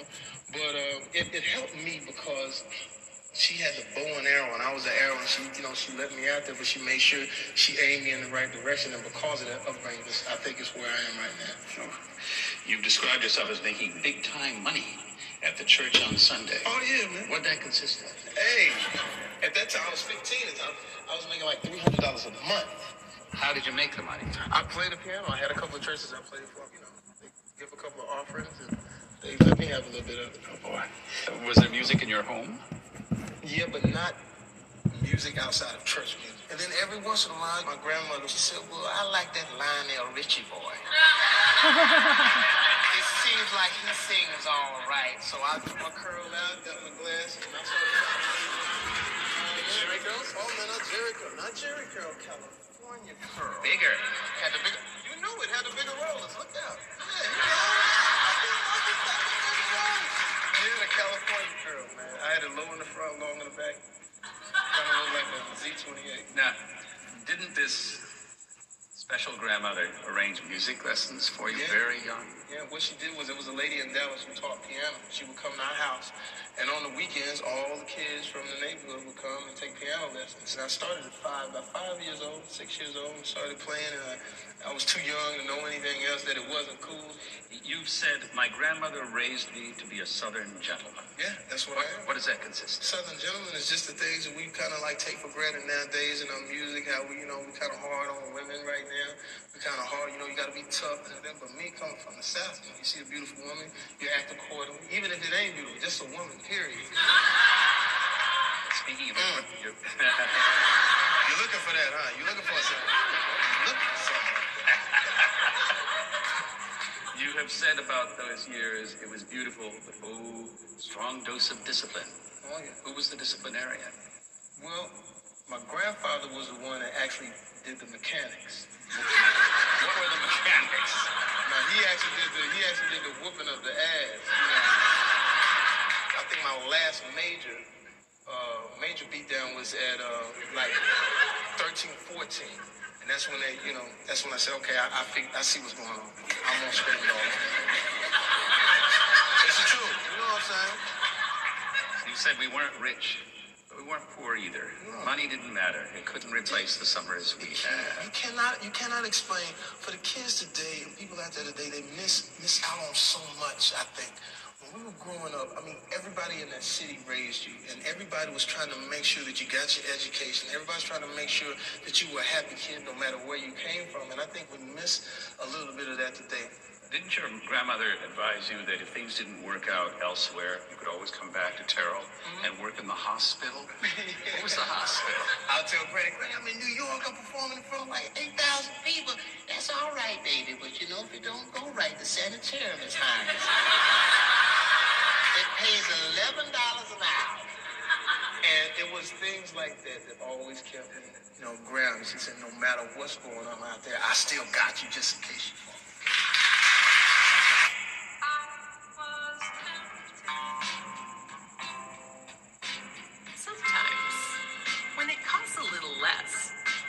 Love it a little more. Wayfair. Spend less, get God, way no more. ads, man. Jamie Foxx. Terrell High School had a football team called Terrell Tigers, man. Terrell Tigers. Nothing like them. What position did you I play? played quarterback my senior year. You hold a record there, don't you? Yeah. What was it? Uh, most uh, yards thrown uh, by quarterback senior year, over a thousand yards. How old were you when your grandfather died? I was 17. 17. Did that happen at home? Yeah, my grandfather passed. It was it was different, man. It was uh, I, uh, I, I had choir rehearsal that night, and I never get my grandmother rushing to my door and said, "Uh, something's happening in the market. I went in, and uh, he was passing away, and I, I performed CPR on him. And uh, it, it, it's a, it was, for me at that time, it was a, it was almost scientific, almost weird. Like the, the, the difference between living and dying was breathing and your heart pumping and or not. What did you do after high school graduation? Uh, my grandma said, "You're 18. You gotta get out." And I was like, "I can't even stay for the summer. You gotta get out." and I went to International School for Performing Arts in San Diego, which was complete culture shock. Meet geographical cultures? No, I, I it was 81 different countries that went to that school. Really? So when I would see a person that I thought was white, I said, "Hey, what's up, man? That's your nose. I'm not your your? Or I see a brother, what's up, brother? Hey, the way I make conversation, hey, little nigga. Because I only come from black and white, and then to come and see all of these people, to see see people from Israel, people from Iran, people from from all over the world getting together on this thing that they call art. It blew my mind, and it took me a minute to kind of get used to it. Now I finally get my dorm room, and who's with me? A white guy from Oklahoma or Nebraska. And all his records was Rush and Kiss and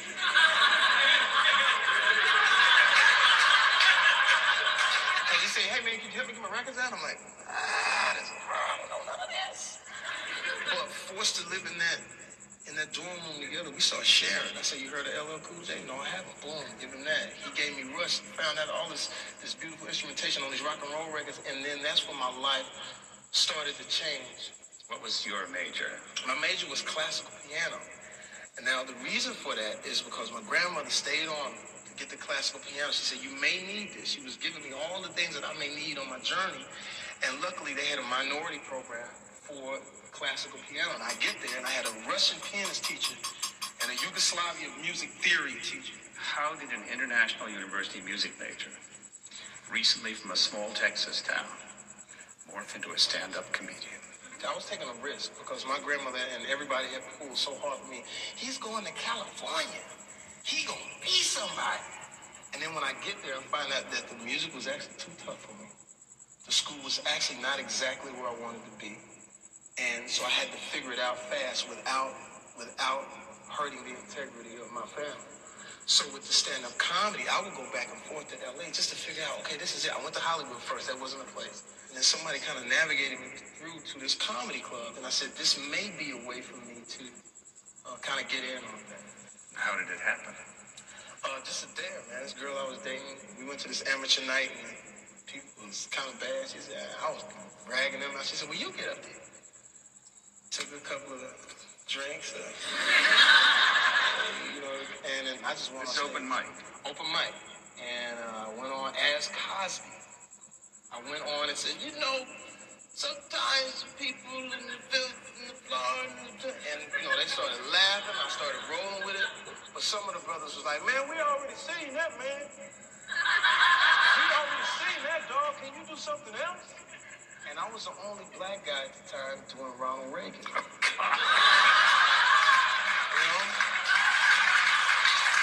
So I said, well, you seen that, but you ain't seen this. Well, well, well, as a matter of fact, there you go again. And the next thing you know, out of nowhere, this thing opened up to me, and I said, I got him. When did Eric Bishop vanish? Eric Bishop vanished the night that I wasn't funny on stage. I like, uh, my name is Eric Bishop, and, and, and it wasn't happening. So the next time I went up at another club, they said, well, what's your name? I was like, ah. Uh, so I wrote down all of these different unisex names on this paper because they choose from that paper for the amateur night. And usually girls would always get a good spot, right? So I wrote down unisex names, Stacy Brown, Tracy Green, Jamie Foxx. And they picked Jamie Foxx and said, she here? And I'm like, yeah, I'm right over here, man. And I went on as a filler uh, uh, and killed, and then uh, I had to stick with that name. There it is. How did In Living Color come into your life? Here's why I threw away all my blood pressure meds. Drinking this before bed can lower blood pressure by 26 points. If you're over 50 and struggling with high blood pressure, then you need to hear this. People no, are getting their blood pressure under control can't do. You can audition like everybody does. So it was 100 comedians. I think I just jumped in and got down to five comedians. We were at the Laugh Factory. So I go on stage, and it's all industry. It's all, you know, different from, you know, where I was doing stuff.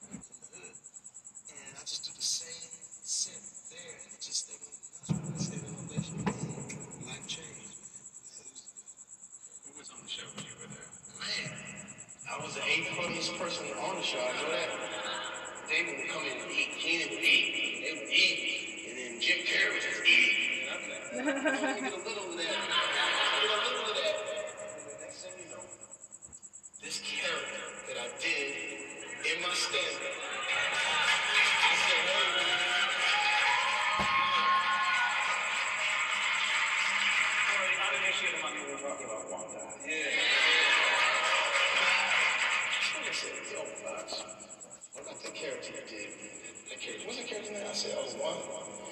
reached in this box and gave his blonde wig. He said, try that. I started doing things. They were rolling.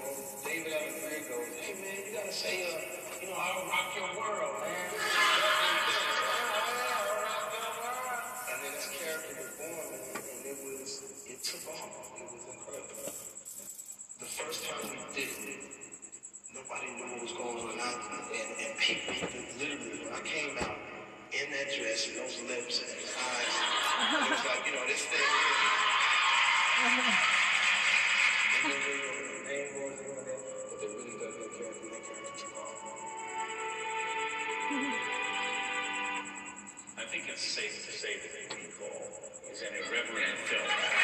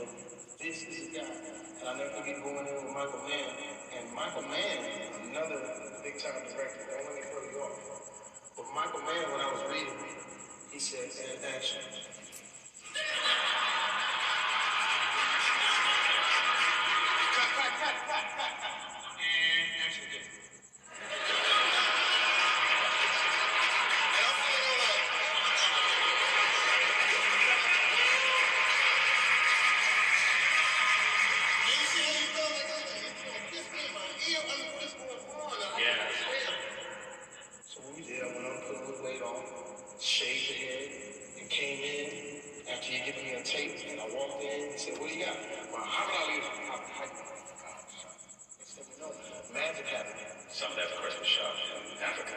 Yeah. I understand. And he had to like that African. I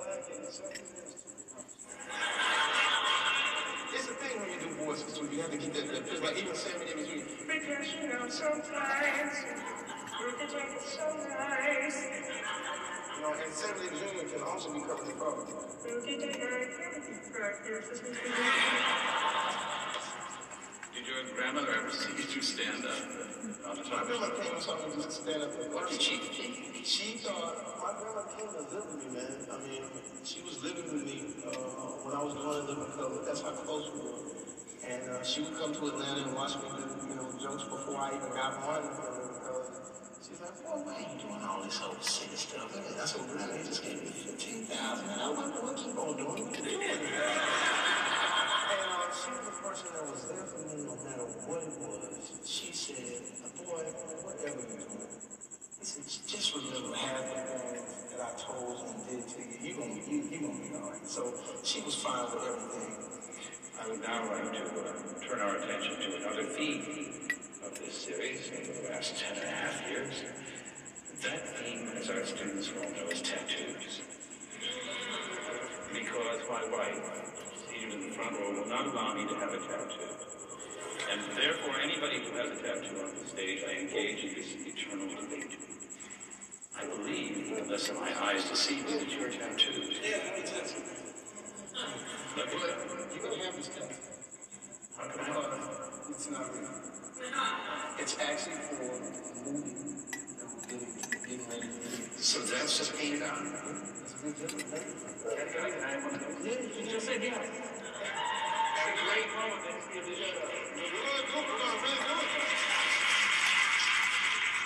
Cruise was in that chair, he left us at midnight.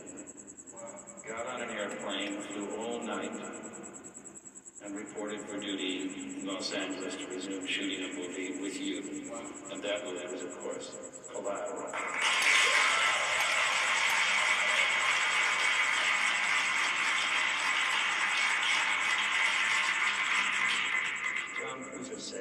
Max needed a level of reality and humanity, but also strength and a physical presence that Jamie just organically has. One of the strengths of this movie is what's happening to Max internally through that long, terrifying night. But the circumstances won't let Max show. You. Michael Mann said, Can you play a cab? I said, Come on, Mike, you know I do my thing. He said, Well, can you not do your thing? Can you be simple? Can you be run of the? Can you be indecisive? And so what I did was I linked onto a character by the name of Bentley Kyle Evans, who was my producer on my television show. Bentley was a nice guy. He, and he worked with some people that were not so nice, and he was able to work with them for five, six years, and never had a serious problem because he was able to maneuver. I said, this is what Max be. Red light.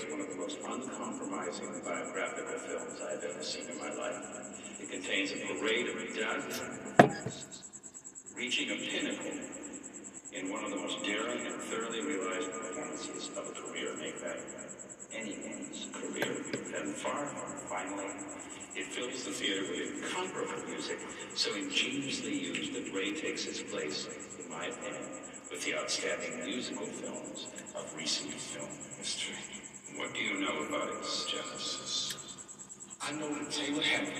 Great director, officer in gentleman, devil's advocate, I like He and Ray Charles set out to do the story 15 years ago, even longer now.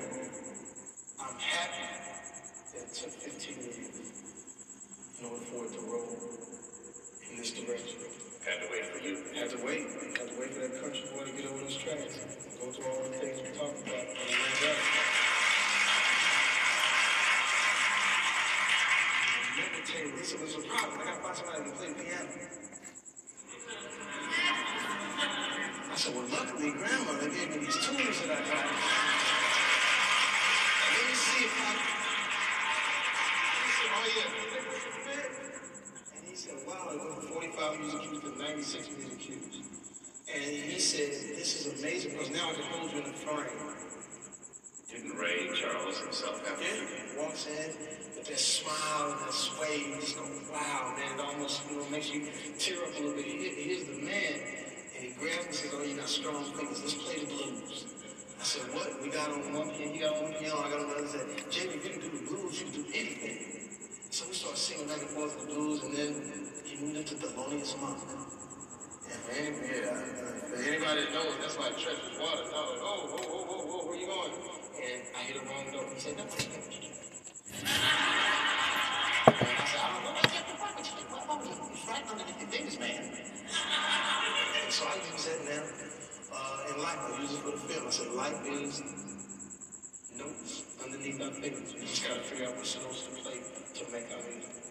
One of the most astonishing things about his portrait of Ray Charles is his mastering this difficult, much more difficult than it looks, aspect of the blindness. Or those prosthetics, I guess. Just glued over your eyes. Glued over my eyes. Here was the thing that I wasn't ready for. Okay, you got to keep them off huh? for 14 hours a day. And you can't see. And I couldn't see. It was hyperventilating. It was, you know, I couldn't. I, you know, I got. I, I want to rip them off, but Taylor was like, you gotta. I would literally get up and try to get away. He said, you gotta stay in. One of the remarkable things about Ray is that this motion picture drama contains as much music as any of the classic musicals. In the film, there are moments when, when you actually sing. Sometimes it's Ray, and sometimes it's Jamie. Guess what? You don't know which one is singing. It was hours and hours in, in the hotel room, getting it right, getting the fingering right. Good goddamn well I ain't gonna leave my family. Leave your family. Damn fool, you know. Between the dope and the music and me, you already done left your damn family. But the sad part about it is, Ray, you don't even live with.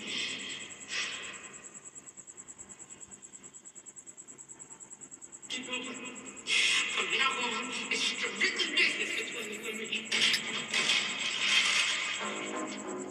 Yeah, this is it. It. Jack. Don't come back no more,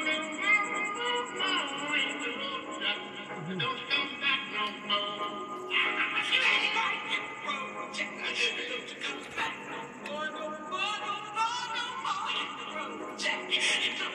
back no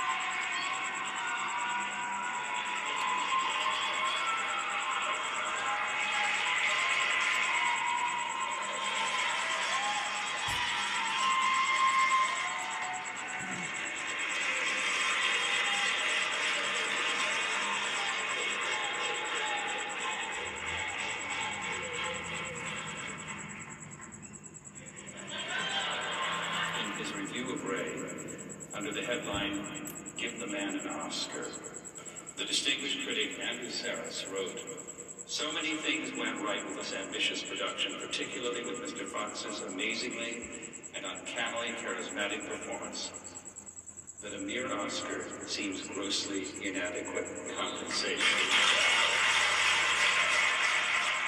You ain't been here more than six days since we moved in. No, Ray, no. Anita, Ray, what's up? The only thing that can help you is God, Ray. Oh my God, you have any idea how go blind? You don't get nothing.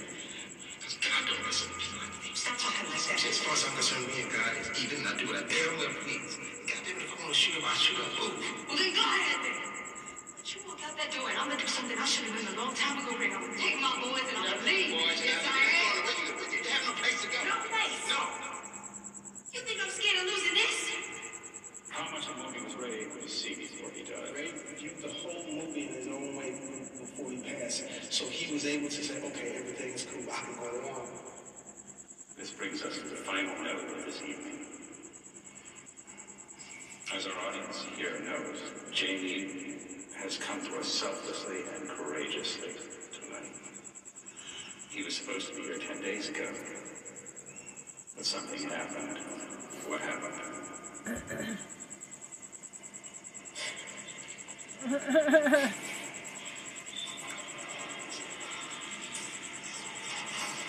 what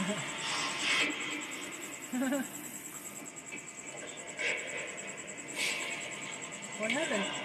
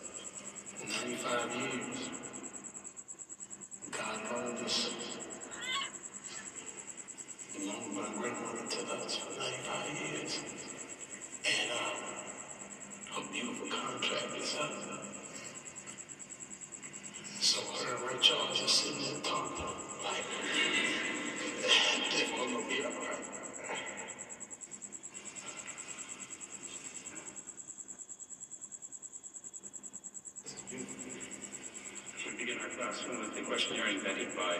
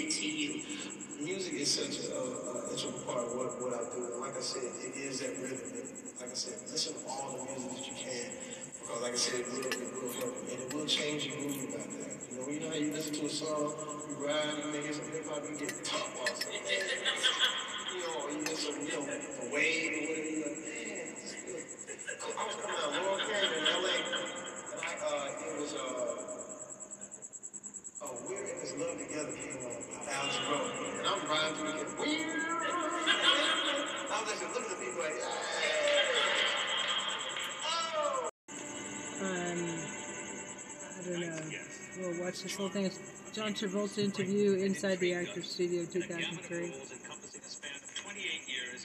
He began on the small screen in Welcome Back, Kotter, and the plastic bubble. Then moved spectacularly to the large screen with Carrie, Saturday Night Fever, for which he received Golden Globe and Academy Award nominations and won the National Board of Review Best Actor Award. Grease, for which he This received is the the Golden Globe word, it's the word that you heard.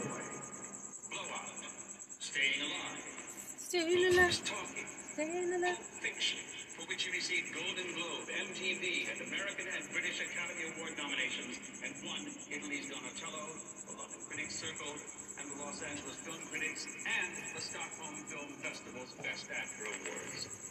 Get Shorty, which earned him Golden Globe and American Comedy Awards. Broken Arrow, for which he received two MTV nominations. Phenomenon, for which he won the Blockbuster Award. Michael, She's So Lovely. Face Off, for which he received a Blockbuster nomination and won the MTV Award. Mad City. Primary Colors, for which he received his fifth Golden Globe nomination. A Civil Action, for which he received a Blockbuster nomination. And Basic.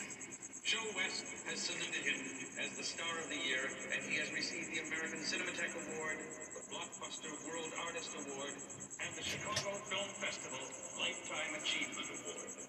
You will find his star on the Walk of Fame at 6901 Hollywood Boulevard, and the Actors Studio is proud to say that you will find him here on our stage tonight, John Travolta.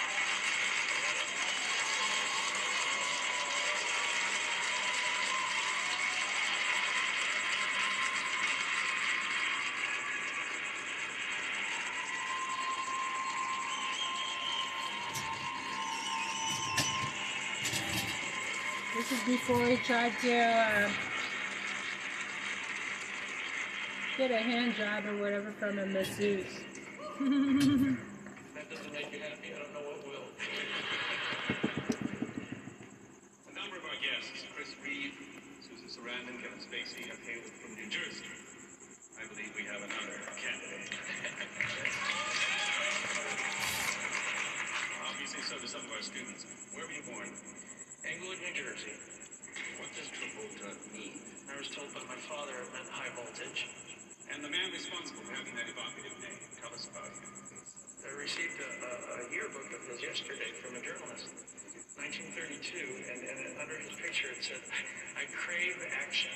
He was a semi-pro football player, basketball player, and baseball player, and he's in the Hall of Fame of New Jersey. And uh, he also was in business with his uh, his brother, and they owned a Firestone tire shop together. And were you close to him? Yes, I, I worked with him. And my mother. Us about your mother. She sounds very My mother was very interesting. Yes, she was very theatrical. She was a drama teacher, an actress, a director, and uh, she uh, she was the kind of mother that would put us to sleep with uh, with scripts and uh, plays instead of fairy tales. What were the Sunshine Sisters? Sunshine Sisters was a, a musical group that uh, she formed with her best friend Catherine, and they had a radio show in Manhattan, and they sang every Sunday night. I discovered later that from that she was offered a film contract in Hollywood, and her father kind of restricted that possibility, and um, she kind of never kind of forgave him for that, and I think I fulfilled the the, uh, the dream after that. No one would be able to guess how many times we've heard that on this stage. Oh, really? Sure. Did you have any siblings? All right, I have three wonderful sisters and two wonderful brothers, and uh, they're all actors, and they're they're quite good too. Were you the youngest? Your mother, she was a director. Yes. What did she direct? Oh, she directed Light Up the Sky. She directed uh, all the musicals of the day, like Fair Lady. Where? Uh, in various theaters around New Jersey, Summer Theater. I've read that she was a mimic. She was a good mimic, and as we all are in our family, pretty much. So uh, I, I uh, But she made a fatal error. oh, why is that? I love mimicry. Do you really? Sure. Oh, we got we're gonna play tonight. You have inherited that great gift. Well, I, I enjoy it. How good I'm at it is, is an interpretive thing, but I enjoy uh, I enjoy. Who do you have in your repertoire? Oh, you name it, I've gotten them there. But the is, is not only in my repertoire, but an old friend. I can say that I want to hear more. James, you are a very interesting man. What, what kind of paper is that? These are, these, are blue cards, Mom. Oh, blue cards. Do, do, you, do you know the man that invented the, the blue card? No. that is the best looking face shirt I have ever seen.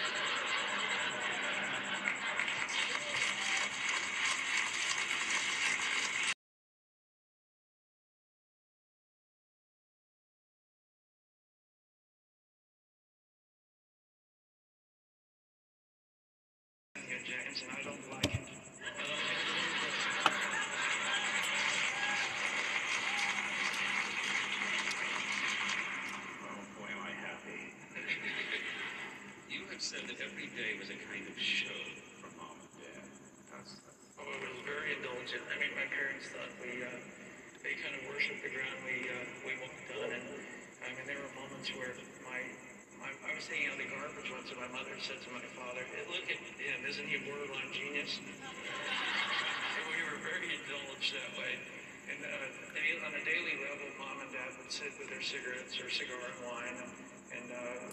Watch me perform for hours.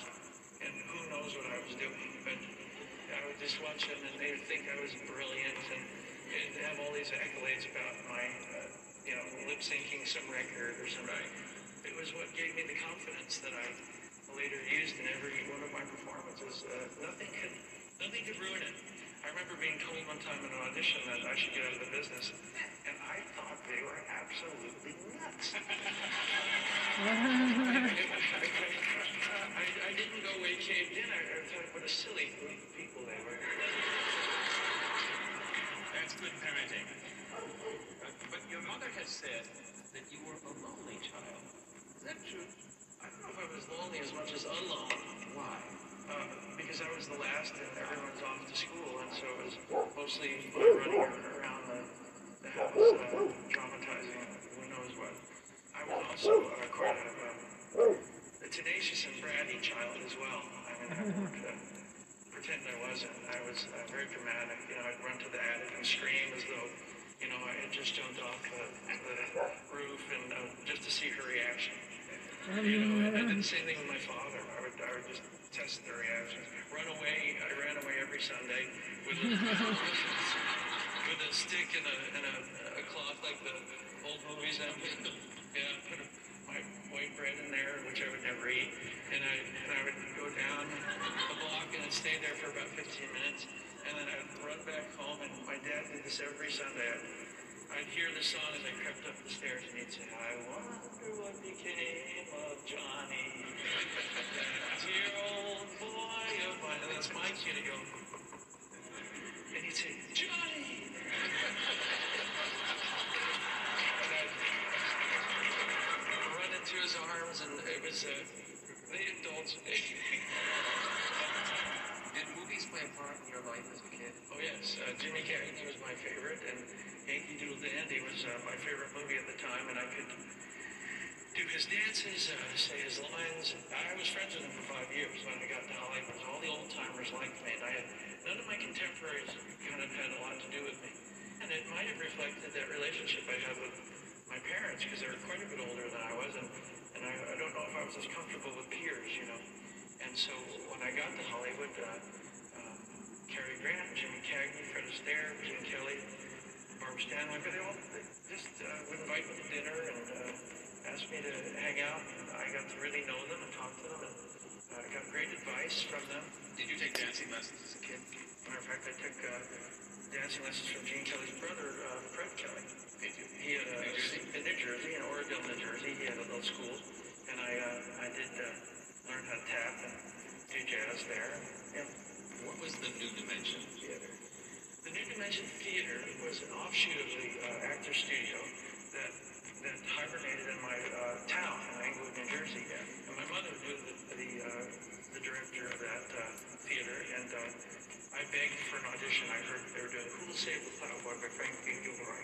And there was part of a young boy, 12 years old, and uh, I auditioned, and they called my mother and said, he's a natural, and, you know, could we use him for a 12-week run? So I got to be with all these wonderful actors that took their craft very seriously, and uh, that was my first real job, you know, was with that group. It was a, a lot of actors that wanted to live uh, on the outskirts of New York, and, and they wanted a group to be able to play with there as well, but they were all Actor Studios actors. So you're one of us. Yes. And during those years, were you going to school? Yes, I went to a Catholic school for the first five years, which I didn't do too well at. Which school was it? It was St. Cecilia uh, School, and I was going to be put back in my fourth, uh, uh, fifth year, and then uh, they said, but if I went to public school, I could be promoted. Uh, and uh, that was like music to my ears. I couldn't wait to get out of the regiment with uh, nuns pulling my needle haircut and other other things that would happen. But uh, I, it was uh, it was liberating to go to a public school. Who was Mrs. Schwartz? Mrs. Schwartz was my German teacher. Yeah, that's a good one. And the only reason I really took German was because it sounded so much like English. Um, and I know that sounds odd, but when I saw um, Can I have a glass of milk was Can ich bitte have ein Glas Milch? I thought, oh, that's, that's going to be a cinch. Come and see Doc, setzen Sie sich, come over here, sit down. I mean, it sounded just like English. Uh, I was pretty good at it. Uh, In those early years of school and theater, did you ever encounter a Christian brother? A brother Bernadine, later called Brother Gene Graham. I think he directed you, maybe by by birth. oh, yes, yes, yes, yes, yes. I do remember that. He's a very, very dear friend of mine. Yeah, it's wonderful. And it was a good production, too. It's where I found my agent, my manager, ultimately. And I probably wouldn't be here today if that hadn't happened. He was quite uh, exceptional. And that was the production that I was discovered in. When and why did you leave high school? I had had my, my 11 years of school, and I just thought I, uh, I knew enough to balance a checkbook, and, uh, and I knew how to do all the rest, act and sing and dance, so I thought I better go out and make a living. And uh, it seemed that every commercial I went up for I got, or uh, every play or off-Broadway play or summer theater job I had good, good success at. Did I see you on Mutual in New York? Uh, was that at Yes, that was one of my right guard? Was right guard one of your? Oh, I had about uh, 50 different. Did you really? I think so. Yes. The commercial subsidized uh, things like food and, and rent. Or how did you wind up on the road in Grease? I auditioned uh, in Los Angeles for the stage show of Grease, and I got it. And I was immediately put on the road the First National Road Company, and that's where I formed my daydreams about doing the movie. How did over here come into your life? That followed Grease. It was another Broadway show, and uh, the same producers of that show uh, liked me and put me in the musical over here. And then I was heading for my third Broadway show, and um, my manager said, "No, you really have to make a decision whether you want to stay in New York or be out west because you're being beckoned to some degree, and I want you to take advantage of it." And uh, I did, and all went all went well. All went so well that we're about to hear a hoot, a holler, and a yell.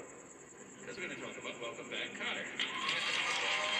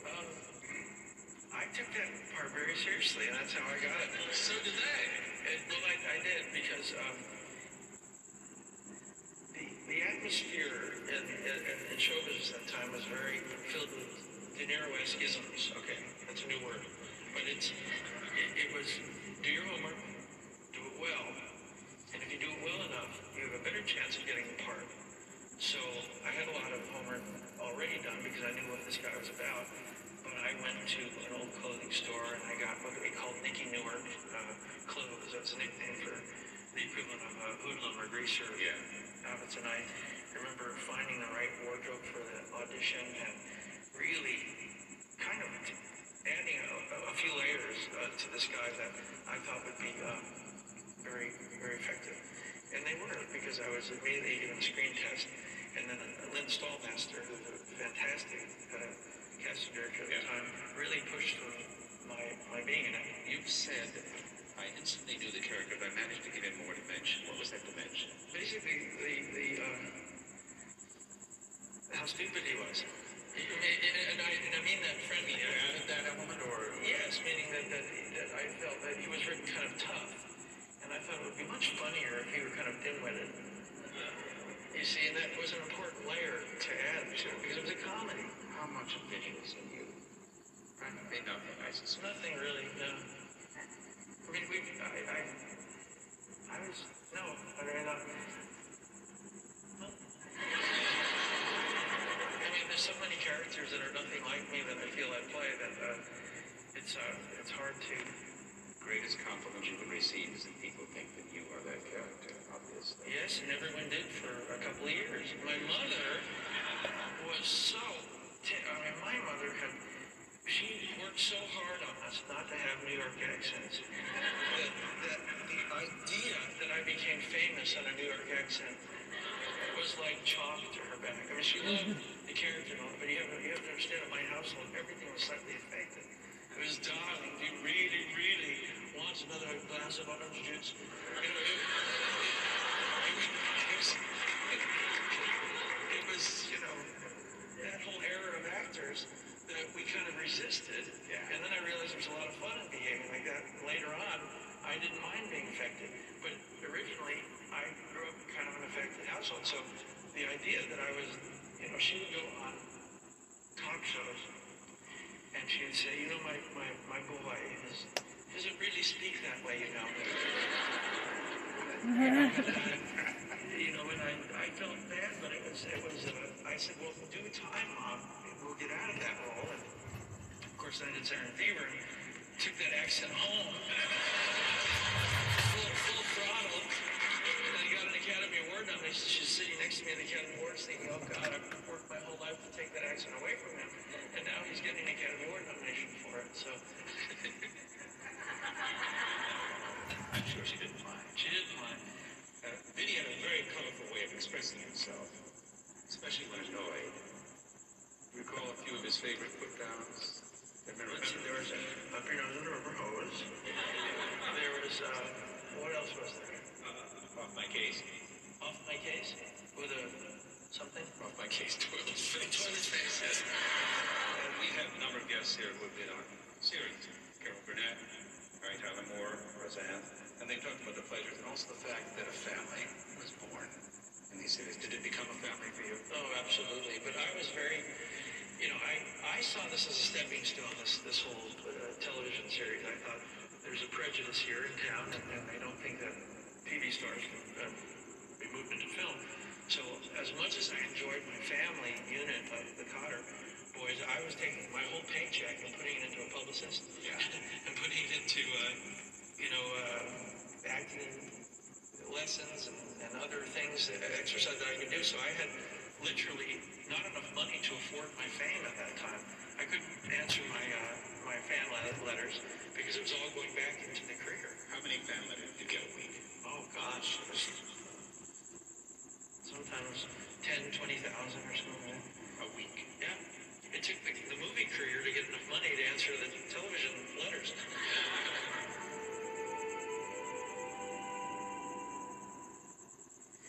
We talked about Carrie when Sissy Spacek was here. Did you have much contact with Sissy? Yes, I did. Uh, I used to try to go into her trailer and flirt with her uh, here and there. The film is like adored by Pauline Kael and all the critics that, that loved her. So the the importance of that movie became quite significant. But we were all very lucky actors to be part of that that group. You know. I wish for every one of our students is that what happened to John so quickly happens to all of you. So quickly. Look where we are now. The second be changing John's life, and in some respects it changed the landscape of American pop culture and American cinema. Was of course Saturday Night Fever.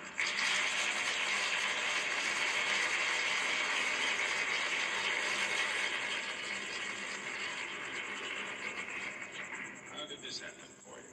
I got a call from Marvin Stigwood, who's a producer of uh, Saturday Fever and also Grease. Uh, he shared the production with uh, Alan Carr. Uh, Alan Carr called and said, you got to tune into this weekly show called Welcome Back Kotter. I think this is the kid first. Why don't we give him a three-picture deal? We'll get him to Saturday Fever and then we can put him in Grease because he can sing and dance. And uh, Stigwood said, I know he can sing and dance because he auditioned for me three years ago for Jesus Christ Superstar.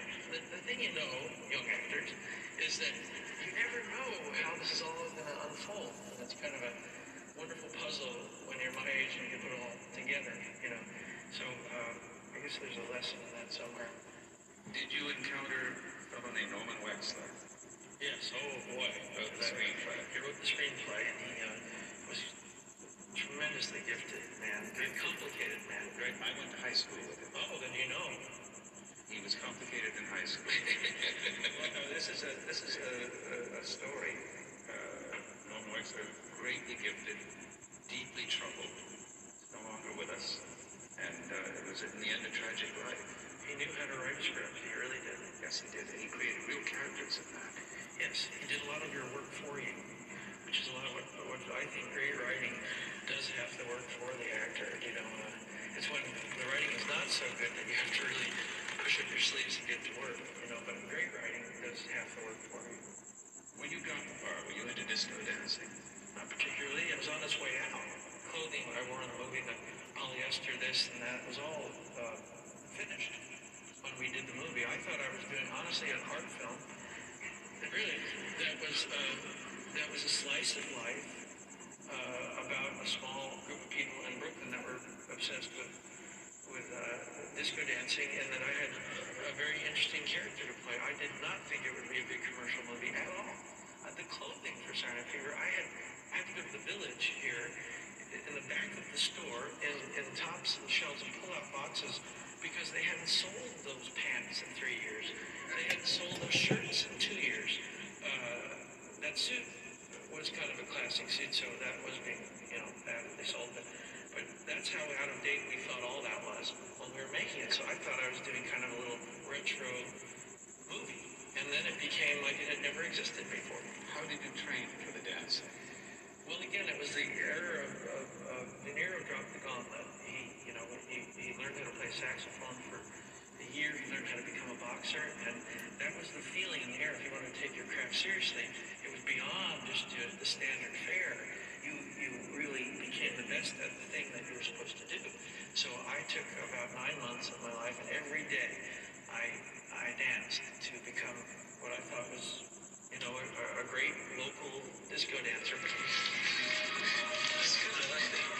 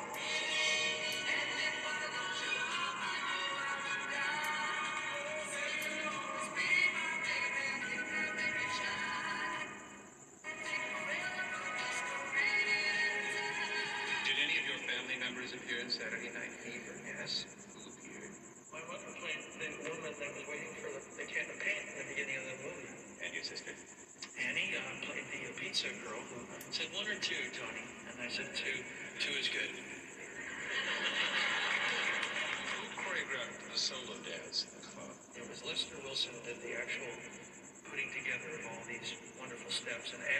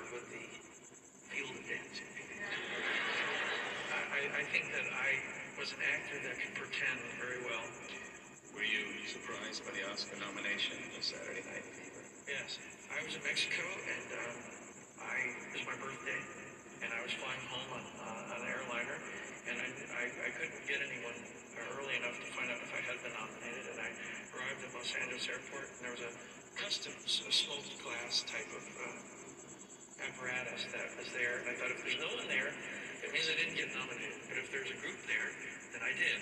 So I ran across there, and all my friends were there, and, and they were cheering. Everything was like in slow motion. I just noticed two dear friends of mine, Pat Birch and Didi Conn right here. Should we introduce them? Sure. Didi Conn.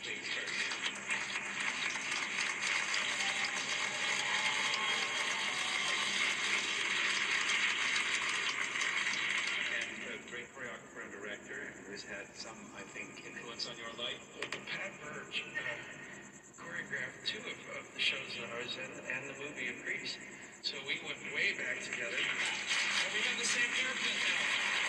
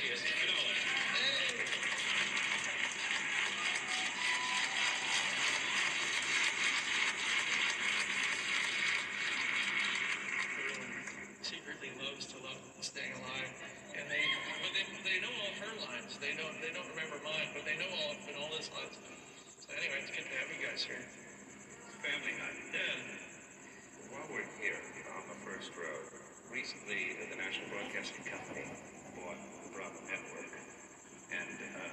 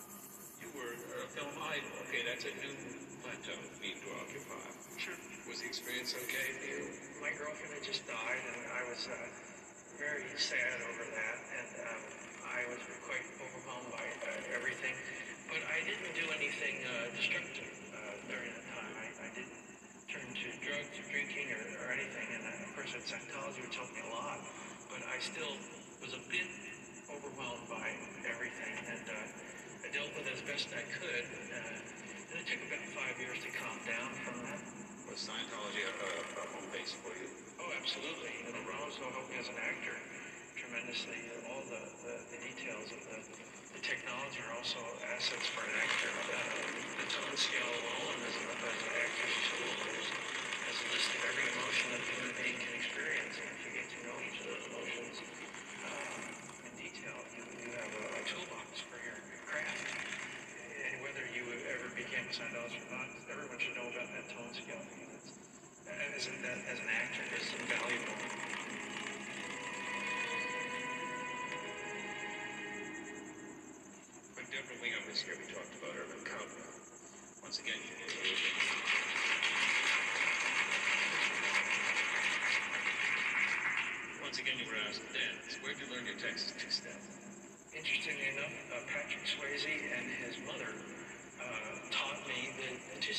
Patrick Swayze wasn't Patrick Swayze at that time. Uh, he was pre-Patrick Swayze, and he had a very famous mother that was a fascinating character um, who, who, who choreographed Urban Cowboy and uh, taught us all the country western dancing, and she was excellent.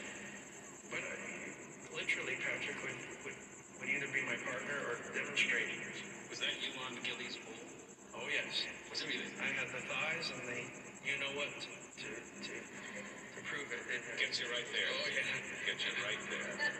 No, I, you know, but the thing is, is that the glorious thing about being an actor, we get to do everything and, and, and anything, and, and then we get to taste it all, you know, uh, and I love that part of it.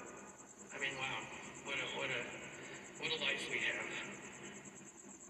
What a life is in store for you. Reviewing Blowout, the eminent critic Pauline Kael wrote this about John Travolta. He has physical sensitivity like that of the very young Brando. High praise from a high source. Who are the actors who have most influenced and shaped you? Cagney and Brando and Paul Newman and Mark Beatty, and then later I think uh, De Niro and Pacino. And uh, I'm a big fan of Tom Hanks. I, I, he's the only other career I like other than mine.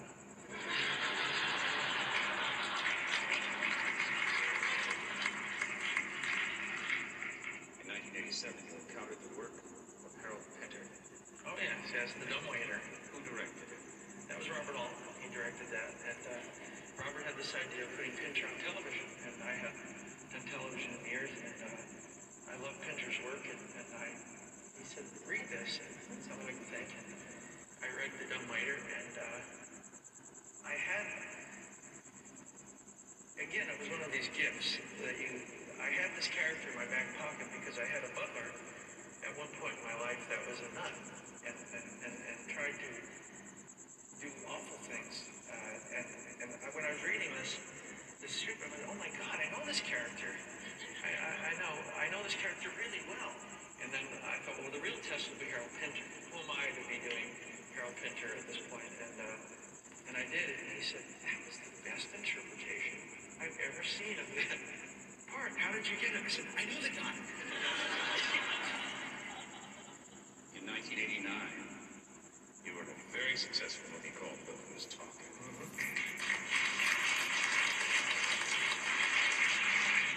Described the character you played in Look Who's as being the role to that point that was most like yourself. Why? It's not that I don't have a personality. I just, I just don't feel that I have that strong a character attribute. I felt like the character in, in Look Who's Talking was just, you know, a nice guy who, who liked kids, and and I have a sense of humor, and, and I just felt it was very straightforward and real to some degree, and, and, and it didn't demand a lot of character attributes, which is my favorite thing to play. W.C. Fields warned famously against trying to act with animals, children, or actresses with severe cleavage. How many kids played the baby? Well, that movie I probably uh, probably had three infants and, and two or three uh, two-year-olds that, that were interchangeable, and, and I thought that was a masterpiece of giving those kids to express what they did. I don't know how she did it. Amy Heckerling, it, it was genius that how she was able to get the subtlety in those. And yes, yes, it was. You were also acting with Kirstie Alley, and the two you worked so well together. She's she's just a freak of nature.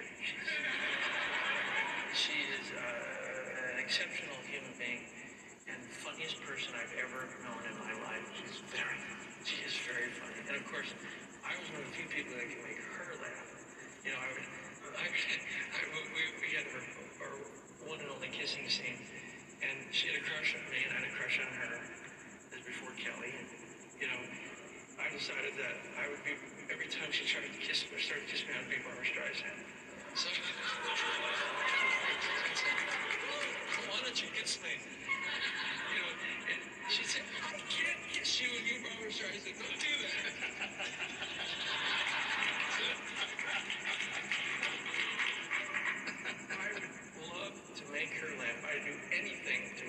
That was the challenge. Make her laugh, because she makes everyone laugh. And I am a funny person. When these students graduate, their master's degrees, they'll be facing the same updrafts and downdrafts that have confronted more than 130 guests here. Between 1980 and 1994, you had personal and professional successes like Dumb Waiter, Look Who's Talking. But those 14 years have been variously described as a fall from incredible heights that you reached in the late 70s, and they've also been described as a self-imposed exile. Now, neither of those may be so. What, in fact, was it, and how did you perceive it while it was happening? Probably for the first question you asked me about my parents, I was always a person with a lot of confidence, and I never took very seriously anyone making less of me. I think you learn by your failures, and you learn by your mistakes, but you don't take them to heart. As soon as you do, um, it takes the spirit out of you. It, it, it kind of, you die a little bit. Look, the world is dark as, just, it's as bad as it gets. You look at the newspaper, it's bad news. You look over your shoulder, it's bad news. If you want me to cry, I'll cry right now for you because I can find so much sadness in the world. I can find so much tragedy. I can find so much heartache that it will just be massive.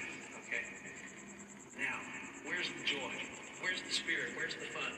That's the goal to me. So I've never understood why so much is hard on the negative because negative is easy, dark is easy. And doing it artfully, yes, we must all do that. But I find it much more interesting to find out where the joy is. So during those times, I probably perceived negative, I went for life. I learned how to become a jet pilot. I traveled the world. I rubbed elbows with all sorts of people, and I learned what they were about, and it was feeding me. You know, I had a choice. I could have believed that things were finished, things were over, that life is bad, that life's not worth it. Uh, why don't we all die or something like that? It, it's just not not my nature. You see. So my feeling was that you get through that the best you can by living life fully and using the spirit of other people to feed you and you feed them and you rise above it all that way. So I had enough people that cared for me, and loved me, and I loved them, and I, I kept it afloat. And uh, I was working, you know, I'd work a couple of jobs a year. They might not have been at the high end or the top end uh, as it is now, or, and as it was in the beginning, but I never, I never gave it too much credibility. You see? Yes. Why would I? Why would I? You know, shame on you. If you get a few people firing at you and you think you're crap suddenly, shame on you for believing. Right.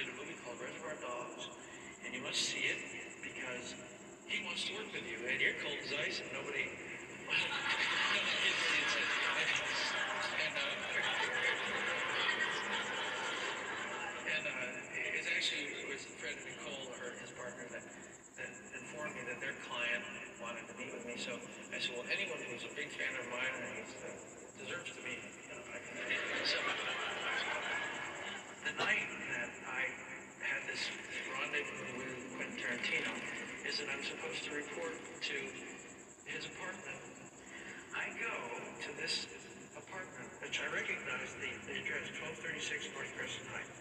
I said, I live there. I said, I know that building.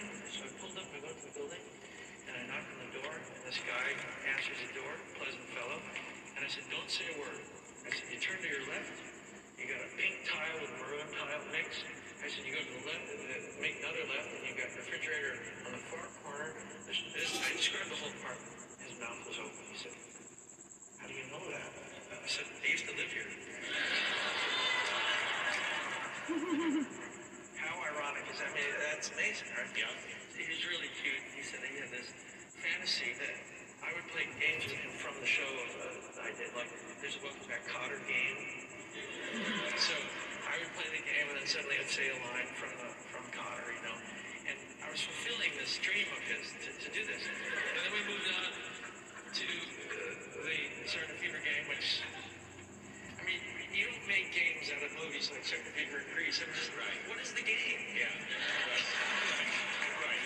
And then about midnight, and we've already eaten something. He, he, he throws me a left hook. He says, "I'm so disappointed in what you've done with your career." I was like, "Whoa." Like, what do you mean? And and he just went into this. Know what thought about you? Do you know what Pauline Kael thought about you? Do you know that how brilliant you were in the blah blah this blah? And I, I'm almost in tears now, thinking, well, yeah, but I didn't know when someone cared that much about all that, you know, and clearly he didn't. And uh, he said, but I want to fix all that, you know. Uh, and uh, he said, I, I want to, I have this movie idea for you. And I said, well, what is it? And he tells me this movie about vampires, okay? Well, I'm about as interested in vampires as I am, like, you know, redoing this carpet. I just, I've never been into the, the blood thing, and I've never been into, the, you know, I just, it's just not interesting to me. So I'm thinking, oh my God, this kid that's gonna like give me my second career, and he's like, what's gonna be a vampire?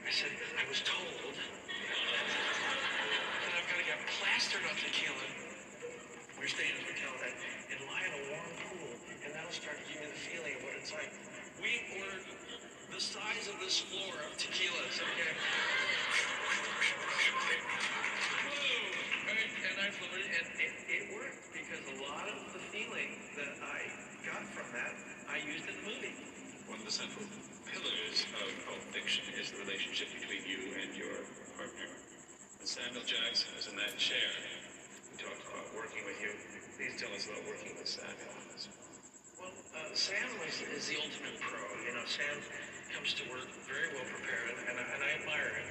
He heightens the, um, the experience. He, he, there's a few actors you work with that actually make you better just by being with them, and he was one of them. You know the funny thing about Europeans is the It's little differences. I mean, they got the same shit over there that they got here, but it's just, just there, it's a little different. Exactly. All right, well, you can walk into a movie theater in Amsterdam and buy a beer just like a little paper cup. I'm talking about a glass of beer. And in Paris, you can buy beer at McDonald's. You know what they call a, a, a quarter pound of cheese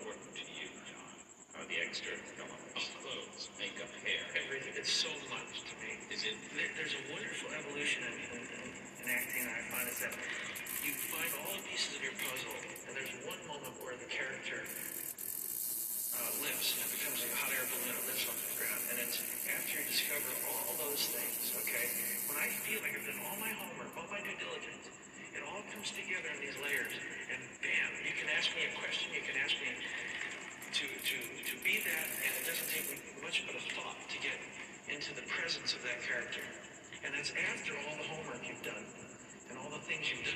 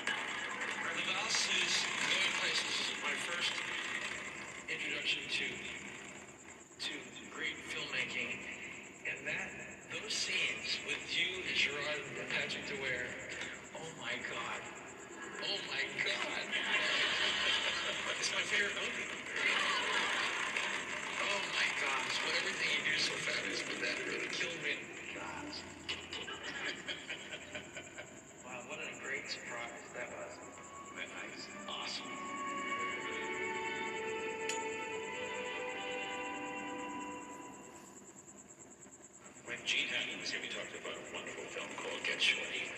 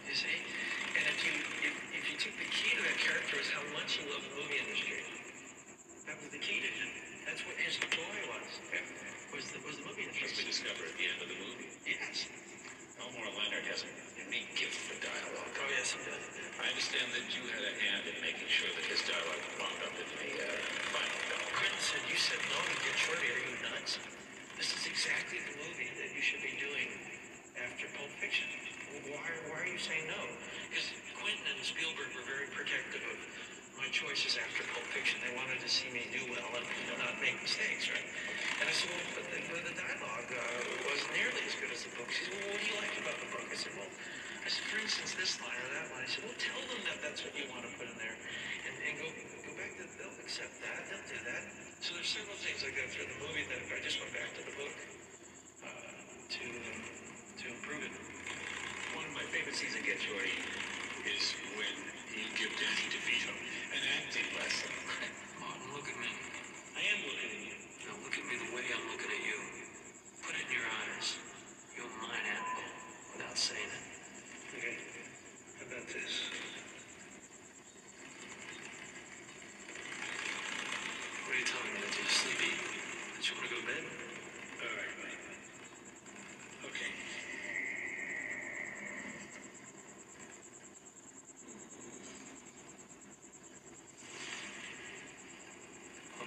squinting like you need glasses.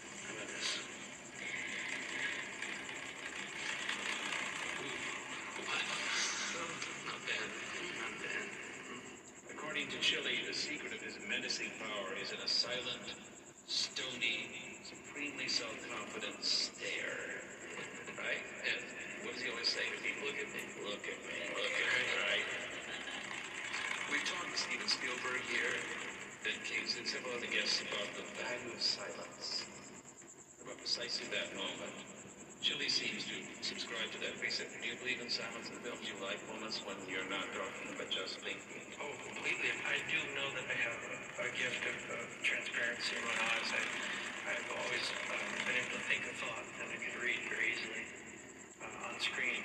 When Broken Arrow came out in 1996, Janet Maslin in the New York Times described you as an irresistible bad guy. Smoking, swaggering, wearing shades are the keynotes of Travolta's performance here, but they have the right cachet. He stays lovable. Terrorist, audiences will love to hate. You've made a specialty of winning us over to some very shady characters. I know, I don't know how I did that. What are you looking for in these bad guys that make us so interested in you? I never believe that you have to like a character or love a character. I believe that you have to want to watch them. Yeah. That's what's interesting to me. Because there's many characters I don't like. I didn't like that character, but I loved watching them. What drew you to a very interesting movie called Phenomenon? Yes.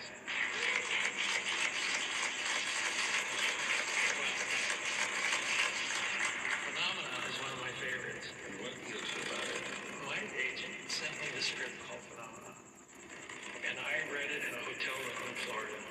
I cried so hard, I sobbed so hard that I threw the script against the wall and I sat there and sobbed for about 20 minutes. Uncontrollably. Because it was about greatness. It was about a person that was willing to love people in spite of reasons to hate them. It was about a person that was willing to take responsibility for all, even though he didn't need to. And those qualities were so magnificent. And it was so beautifully written that I said, I have to do it. I said, I don't care what they pay me. I said, I don't care what it is. I have to do this part. And, and Fred said, calm down. We'll get, we'll, we'll, we'll, we'll, we'll get it done. And I, I was chomping at the bit to play that because it was so emotionally naked. And so few parts are, are so free to be emotionally naked. You took a very interesting approach to the title role of Michael. Yes.